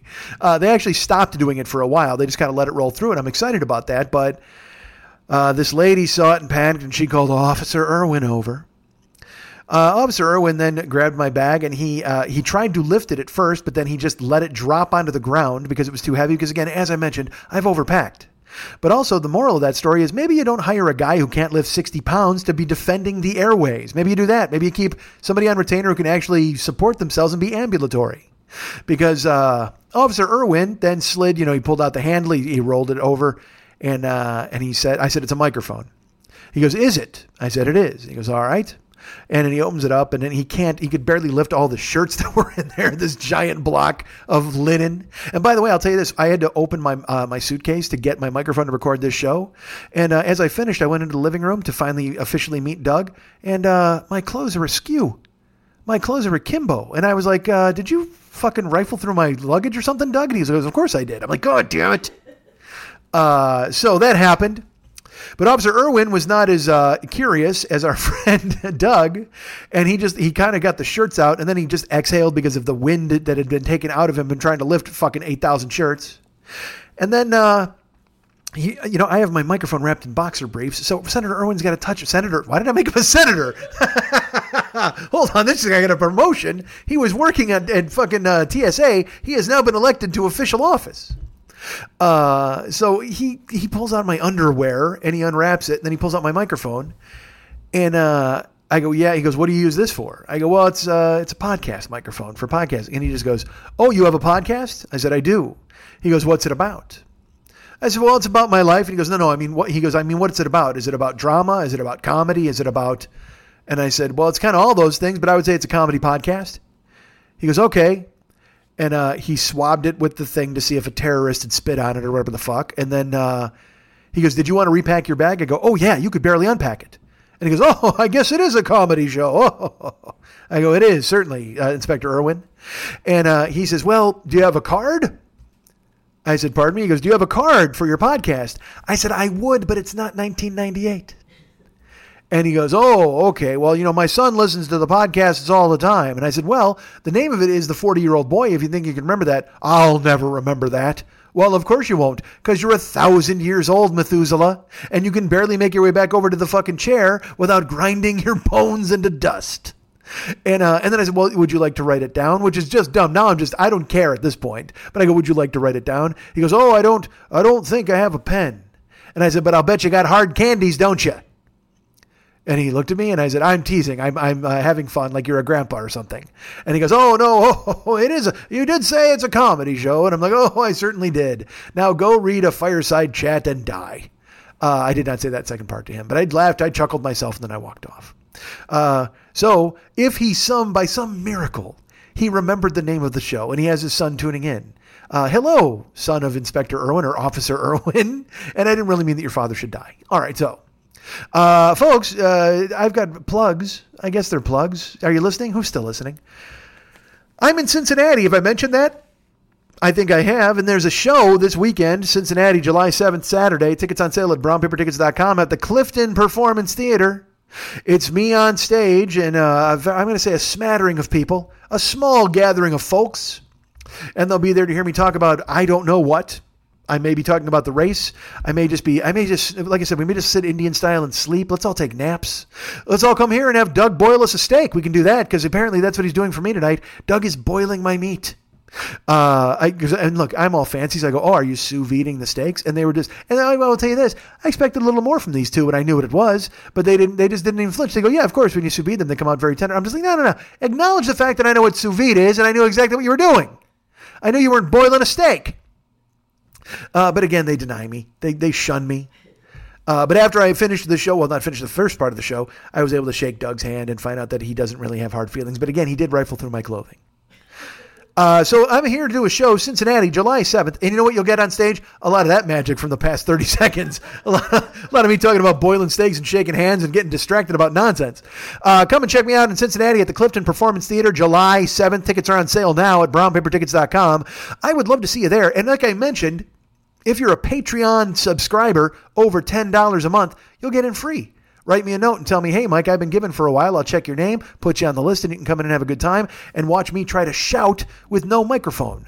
I don't think there's a microphone. They said we could rent it or something, but that just doesn't seem like anything I'm going to do, right? I'm not going to go rent a microphone for 15 people. You don't need me to be amplified. But what am I going to do with my hands the whole fucking show? Because I usually have a microphone stand that I'm gripping and holding on to and stuff. Now I got to do gestures. I'm going to shove them in my pocket and look weird. This is going to be bad. Don't come to the show. You know what? Refund's available. Refund's available right now. Contact me. I'll send you all your money back. Clifton Performance Theater, Cincinnati, July 7th. Come and check me out. I'll be there lurking after the Spartan Sprint, which, I talked to our friend Colette at breakfast today as she consumed her egg whites. And she also told me her trainer would like to see me this week a couple of times to try to help me out, which I thought was great. And then she said, we'll go at 8 a.m., and I said, I'm so disappointed I don't get to meet your trainer this week because 8 o'clock a.m., man, that is... Again, I'm trying to do my thing where I said rebirth day, but that means bed by 2, up by 10. I need 8 hours of sleep. I just don't see me getting to bed by midnight. Maybe, and then I could get to... Well, I didn't have to wait. I have to be in bed by 1 to get there by 8 because I'd have to be up by 9. No, I got to be in bed by 11? I'm not good at numbers. Again, folks, I flew all night long. My head is still fucking scrambled. I'm fogged out. But the point is I might see her trainer this week. I don't know what that's going to entail, but we'll see. I hope John doesn't think I'm cheating on him or something, but we'll see what happens. But then I got that race on Saturday, and oh, Christ, I don't even know. So I talked to Colette, and she's like, yeah, my trainer is excited. I'm eating the egg whites, and she's like, I'm really excited about this Spartan Sprint because it means a lot to me. It means a lot to my life. It's a goal I've set, and I wanted to do it by a certain time. And she said, here, take a look. And she, dudes. Now, I'm doing this thing on a lark, right? Colette invited me, and I'm like, yeah, I'll do this because why not? And when I accepted, I thought I'd be in much better shape than I am by now and not worried about dying. But Colette shows me she's got a tattoo of the Spartan Sprint logo on her arm to commemorate this event.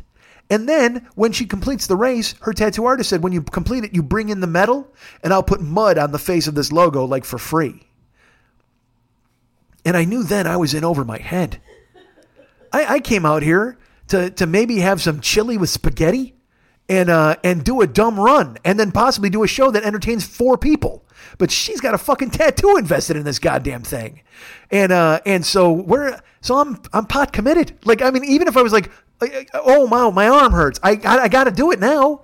Because I got to get her a muddy tattoo. It's got to happen. I got to be there for her. Because like I said, that's the only saving grace of this whole thing is that she and I are going to keep the same pace probably. We're not worried about falling off and she's going to sprint ahead of me. No, we both are just concerned with finishing because she's got a tattoo on the line. And I got to tell you that I finished or else you'll all think I'm a fucking idiot. So I was out here like, wee, this is fun. And she's like, look at this tattoo of all dark blackness and red. I must have mud put on it to commemorate this pivotal moment in my life. Thank you, Mike. Thank you for being willing to participate because you know who wouldn't? Doug. He's like, I'm not doing that race. That sounds stupid and your tattoo is stupid and I'm going to go boil some meat, so shut up. He's just so mean.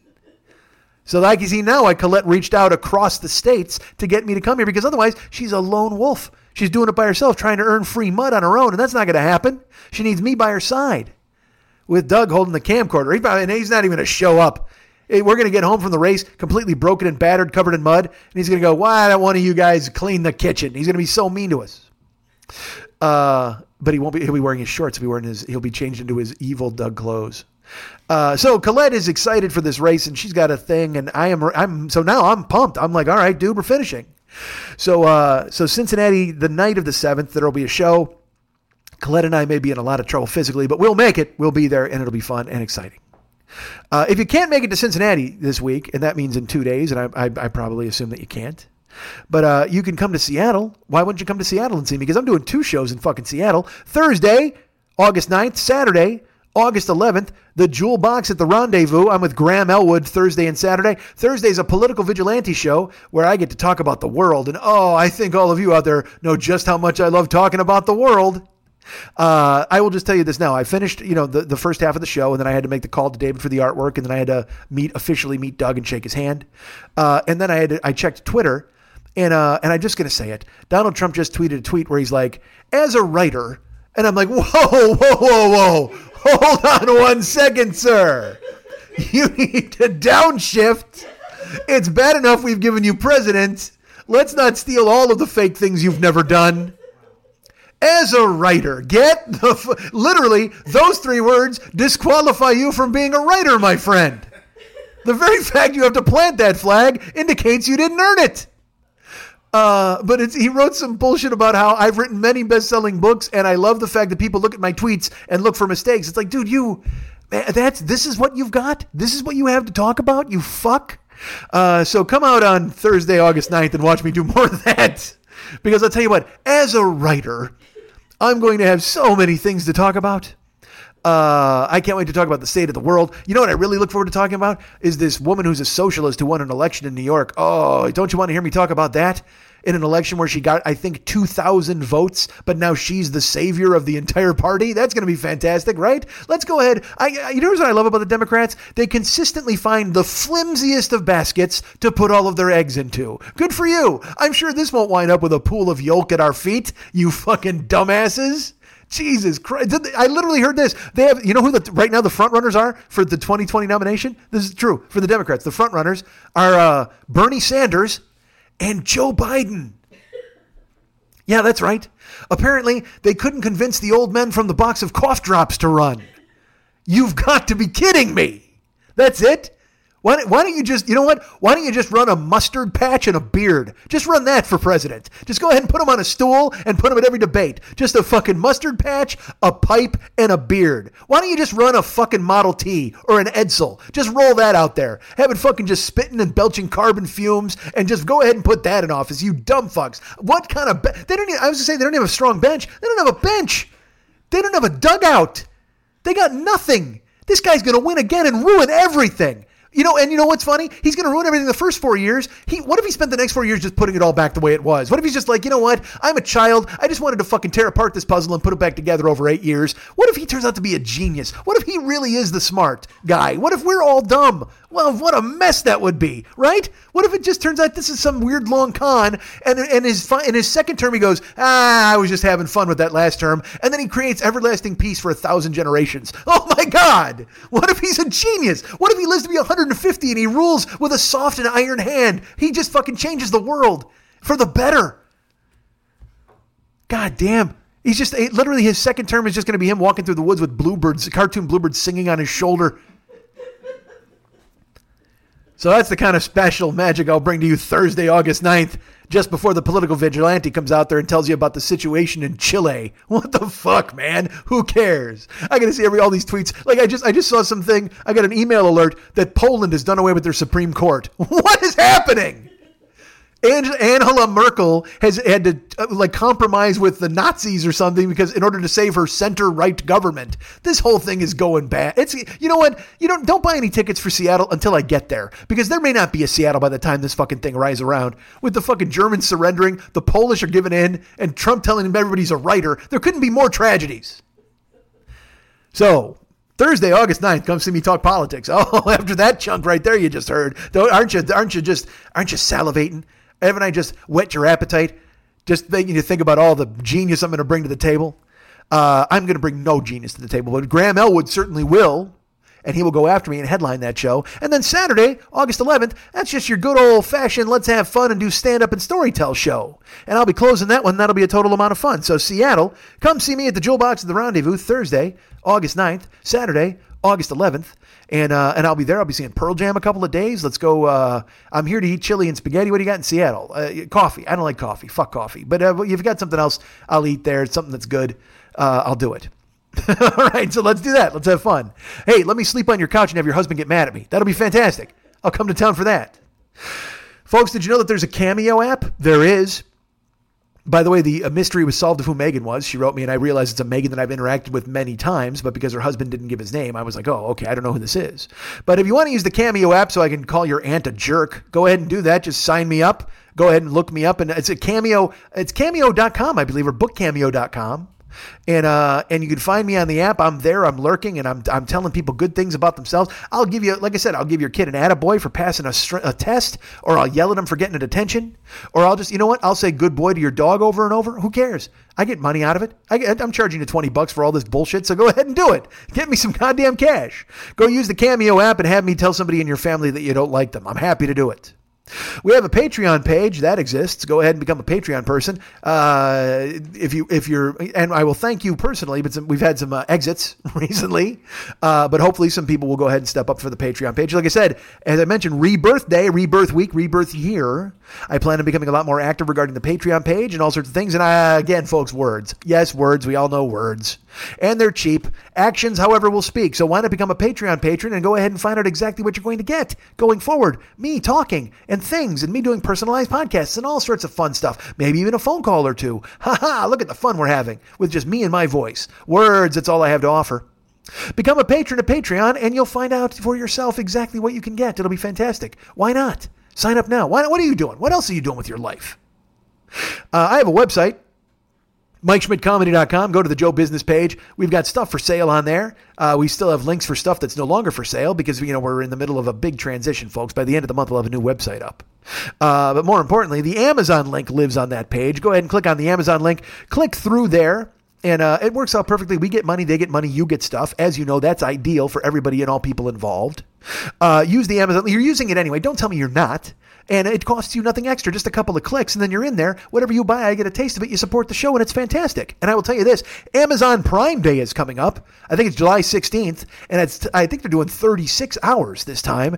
And if you use that, I get special bonuses and bounties, and it really will help if you go ahead and use the link during Amazon Prime Day. Thank you so much for thinking of the show. It helps a great deal. And Amazon Prime Day, what a fantastic idea, right? Look at that guy, Jeff Bezos, making all the cash in the world. Let's make him some money, damn it. So please reach out, help Jeff Bezos. We get money, he gets money, you get stuff. And especially keep it in mind for Prime Day. I'll remind you about this again next week, but Prime Day is coming up. And that will be fantastic and perfect, and that'll be great. And now I got to go eat a boiled fucking steak. And by the way, they still haven't mentioned any side dishes. I haven't heard anything, and not one word about a side dish. Because they're all happy about sous vide. He's holding up something now that pretends to be a side dish. It looks like it could be an asparagus. Is that an asparagus, Doug? Doug is going to make an asparagus. Will there be a hollandaise involved, Doug? I don't want a hollandaise. I don't care for a hollandaise. I baited the trap there. You stepped right in it. I don't like a mayonnaise-based sauce. I don't like anything. I'm not a sauce guy. You know that. I'm not a freestanding cheese guy. I'm not much of a sauce guy. And so I like a clean. I like a, you know, asparagus. Are you going to char them on the grill, Doug? Oh, yeah. Oh, look at that. He puts them on the grill. God damn, Doug knows what he's doing. He knows the way he's around a grill. How did we ever doubt Doug? All of you people out there, how did you doubt Doug? I'm sure you thought twice about it when he threw the meat in a pan of boiling water. That was a bit of a problem.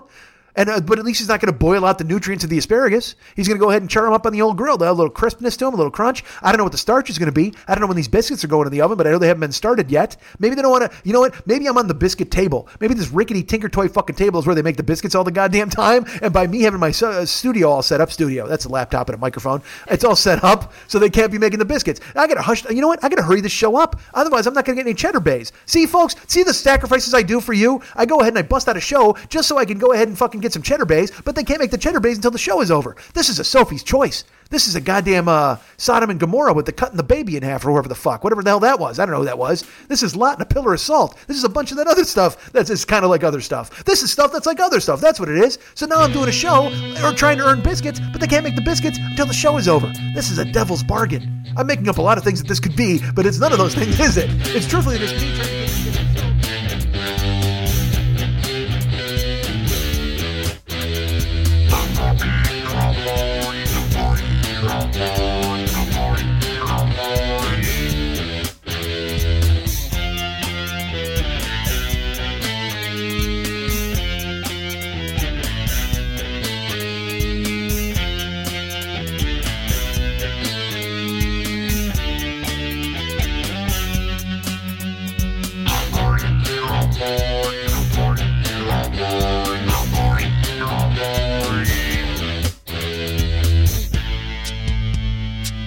There's nothing lonelier than being trapped inside yourself.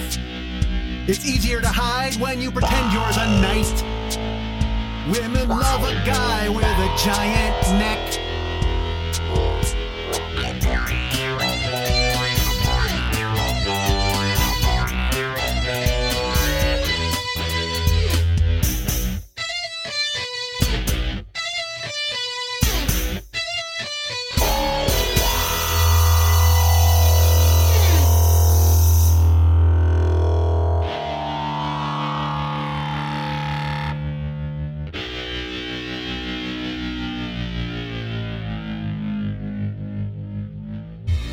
Here, we are playing on a level that most will never see.